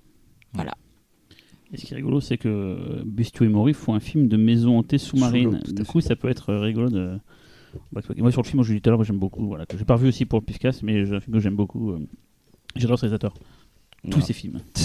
Et Talal, t'avais donné ton avis. Oui, il y a un truc que tu n'as pas évoqué, euh, c'est la brochette de comédiens. Ouais, ouais, Qui sont, ouais, euh, Bruce Greenwood, euh, Ouais, et qui est mortel. sont tous euh, ultra charismatiques. ouais, et, non, euh, et- En fait, c'est euh, c'est c'est, euh, c'est un cast de, de, de trogne du cinéma. Et, euh, et franchement, euh, voilà quoi, les mecs ils s'alignent quoi. À chaque fois tu les regardes, tu fais putain, il y a lui, ah putain, il y a lui. Ouais. Non, franchement, c'est. euh, Et le film est surprenant aussi par rapport à la Witterman. Ouais. euh, parce que tu ne sais pas, où- d'ailleurs, au moment donné où le, où le navire, euh, le sous-marin va. Et je trouve que la révélation, euh, que j'ai beaucoup plus, j'ai beaucoup plus apprécié le film en le revoyant là pour ce, pour cette Mm. émission qu'à l'époque. Je, me rappelle m'être fait chier aussi en 2002 parce qu'il y avait tout un méga buzz euh, Mm. autour de ce film et je m'attendais à autre chose. Et pour le coup, j'ai. mais tu vois, notion de point de vue. Ah ouais, ouais, notion de point de vue, c'est euh, c'est- voilà. Enfin, si tu veux comprendre la notion de point de vue sur les personnages, Mm. le scénario, la réalisation et l'attente spectateur Mm, mm. et la comment Mm. les, les- les- le spectateur va appréhender un film. Abîme, c'est fascinant. Mais hein, euh. ça, ça, ça me surprend pas, j'allais dire que tu l'aies choisi, c'est, c'est vraiment un film exigeant en Mm. fait. C'est vraiment un film un- Xavier Collomb. c'est vraiment, c'est, c'est vrai, c'est, label Xavier Collomb. label, ouais. Xavier- Je label vais faire mon label X. maintenant, ça y est. Non mais c'est, vrai, c'est un film euh, exigeant et qui te récompense à la fin Mm. pour, euh, pour ton attention en fait. C'est, Ouais, pas, c'est ouais. voilà, pas un film facile en fait, vraiment pas du tout. Mm, mm. Comme le sont souvent les films de sous-marins d'ailleurs. hein. Oui, ça, pas- tout à fait, hein, c'est- tout à c'est fait. un sous-genre à part entière. Mm. Il faudrait que Rania Aline fasse un film de sous-marin. Je pense que ça pourrait être très Tu fais comment, tu fais comment pour les hélicoptères, mec Je suis sûr Il va trouver, il va trouver. Et euh, K-19, hein, le meilleur film de sous-marin. Tout le monde dit que c'est Das Boat. Moi, j'ai jamais vu Das Boat, mais. euh, Alors là, là, tu vois, je vais me faire lyncher par tous ceux qui adorent les films de sous-marins comme moi. Das Boat, c'est, euh, c'est- je crois que c'est le seul film de sous-marin où je peux pas. Ouais. Je l'ai vu dans les deux versions et, euh, et je le trouve chiant, chiant comme la mort. Donc K-19. Et tu penses vraiment qu'il y a des gens qui sont comme toi K-19, euh, complètement The de Widowmaker, le, film de, de Catherine Bigelow, le Ah, meilleur film. K-19. euh, Il y a un film ou- japonais. Lorelei, Lorelai, là. Lorelai, ouais. et c'est le scénariste Ouais, de. ouais. c'est- C'est C'est c'est le mec de. Shinji. Oui, mais c'est surtout le mec de Sense Green Planet qui a fait le scénario. Ouais. J'ai toujours voulu voir ce film-là pour ça. En fait. C'est, Ouais, bien, franchement, c'est bien, Ouais, mais ouais. c'est pas, pour moi, c'est pas mon. Et, et ben, j'adore aussi à la poursuite d'octobre. Bah, Ouais. Ah ouais, Mais tu sais que toi, tout à l'heure, Putain. mais le chant du loup, moi, je trouve ça vachement bien. Ah bah ouais, c'est bien. J'ai pas vu. Moi, je l'ai pas encore vu, mais justement, je crève d'envie de le voir. Parce c'est que très, très Ah bien. bah le Blu-ray vient de sortir. Sauf pour, défonce, sauf mais- pour les personnages féminins. Ah oui, il y en a une, elle le- est sacrifiée, quoi. Bah ouais, c'est une, cata. Mais t'as raison de le signaler. Voilà. On termine en musique? Et donc, qu'est-ce que tu nous as prévu, Cyril, pour clôturer ce Un film dont tu as parlé tout à l'heure, Laurent, et effectivement, quand j'ai pensé au morceau de fin, je me suis dit, putain, merde, j'ai envie de prendre ça comme film finalement que j'aime bien déblousser, mais celui-là, je le trouve vraiment mortel. C'est 47 Meter Down, un film de requins avec deux filles qui se retrouvent dans une cage à requins, qui va se retrouver coincées au fond de l'eau, et elles ont leur, euh, euh, leur, leur bouteille d'oxygène qui va commencer à manquer, donc elles doivent savoir comment sortir. Donc c'est un survival hyper bien fait, hyper tendu, avec des requins très très bien faits. C'est très flippant. La musique est mortelle, on va en parler dans deux secondes. Voilà, c'est un film de Jonas Roberts qui date de 2017 et qui a été un petit succès aux États-Unis. C'est-à-dire que le film est sorti en catimini, c'est aussi un film Weinstein, donc a sorti avec du retard vu ce qui s'est passé, quoi.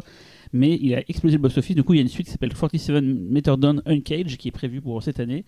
Et Qui a c'était bien cool aussi. Voilà. D'ailleurs, la première bande-annonce est tombée. et- Voilà. Et c'est avec Mandy Moore. Ça dure deux Bien. minutes, je crois, parce que comme il n'y a pas de cage, euh, ça vous fait tout de suite. Non, elle, elle trouve des noms, c'est un système de, de, de, de caverne, en fait, une espèce de, de- des ruines sous-marines, et elles se Ah. perdent un peu dans les. Ah. dans les trucs, et il y a les requins qui les suivent dedans. Donc c'est un très beau film. Voilà. Ouais, mais t'aurais quand même pu mettre la, la musique d'Orcave, tu fais chier quoi. Bah, en fait, j'ai pas pensé sur le coup, mais parce que j'adore ce morceau, en fait, je l'écoute très souvent.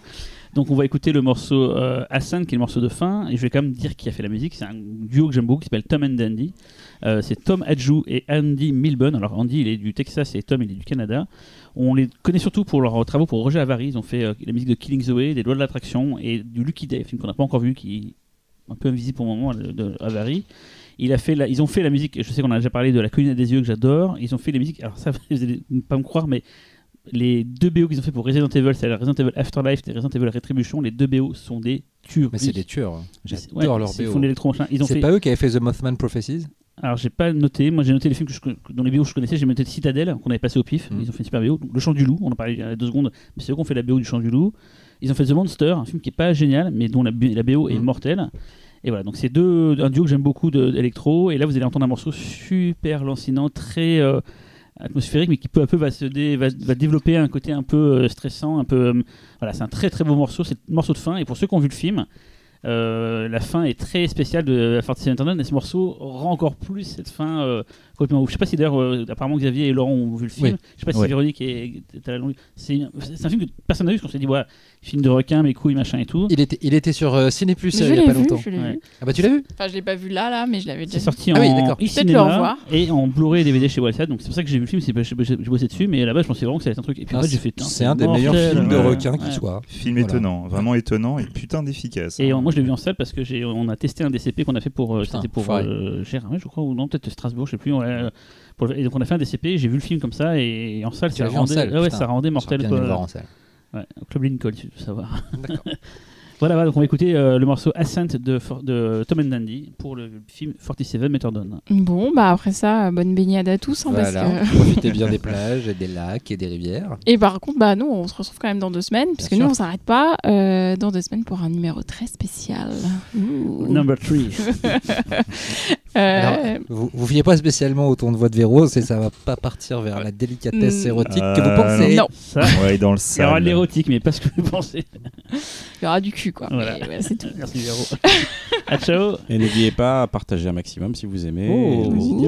Pas. Là, il a envie. il est bon il est bon Il est chaud là, il est soif de Ah, je l'aime célébrité. bien. je l'aime bien, ce garçon. On, a besoin. On en a besoin. Si vous aimez, euh, n'hésitez pas. Allez, bye bye. Bye. Ciao.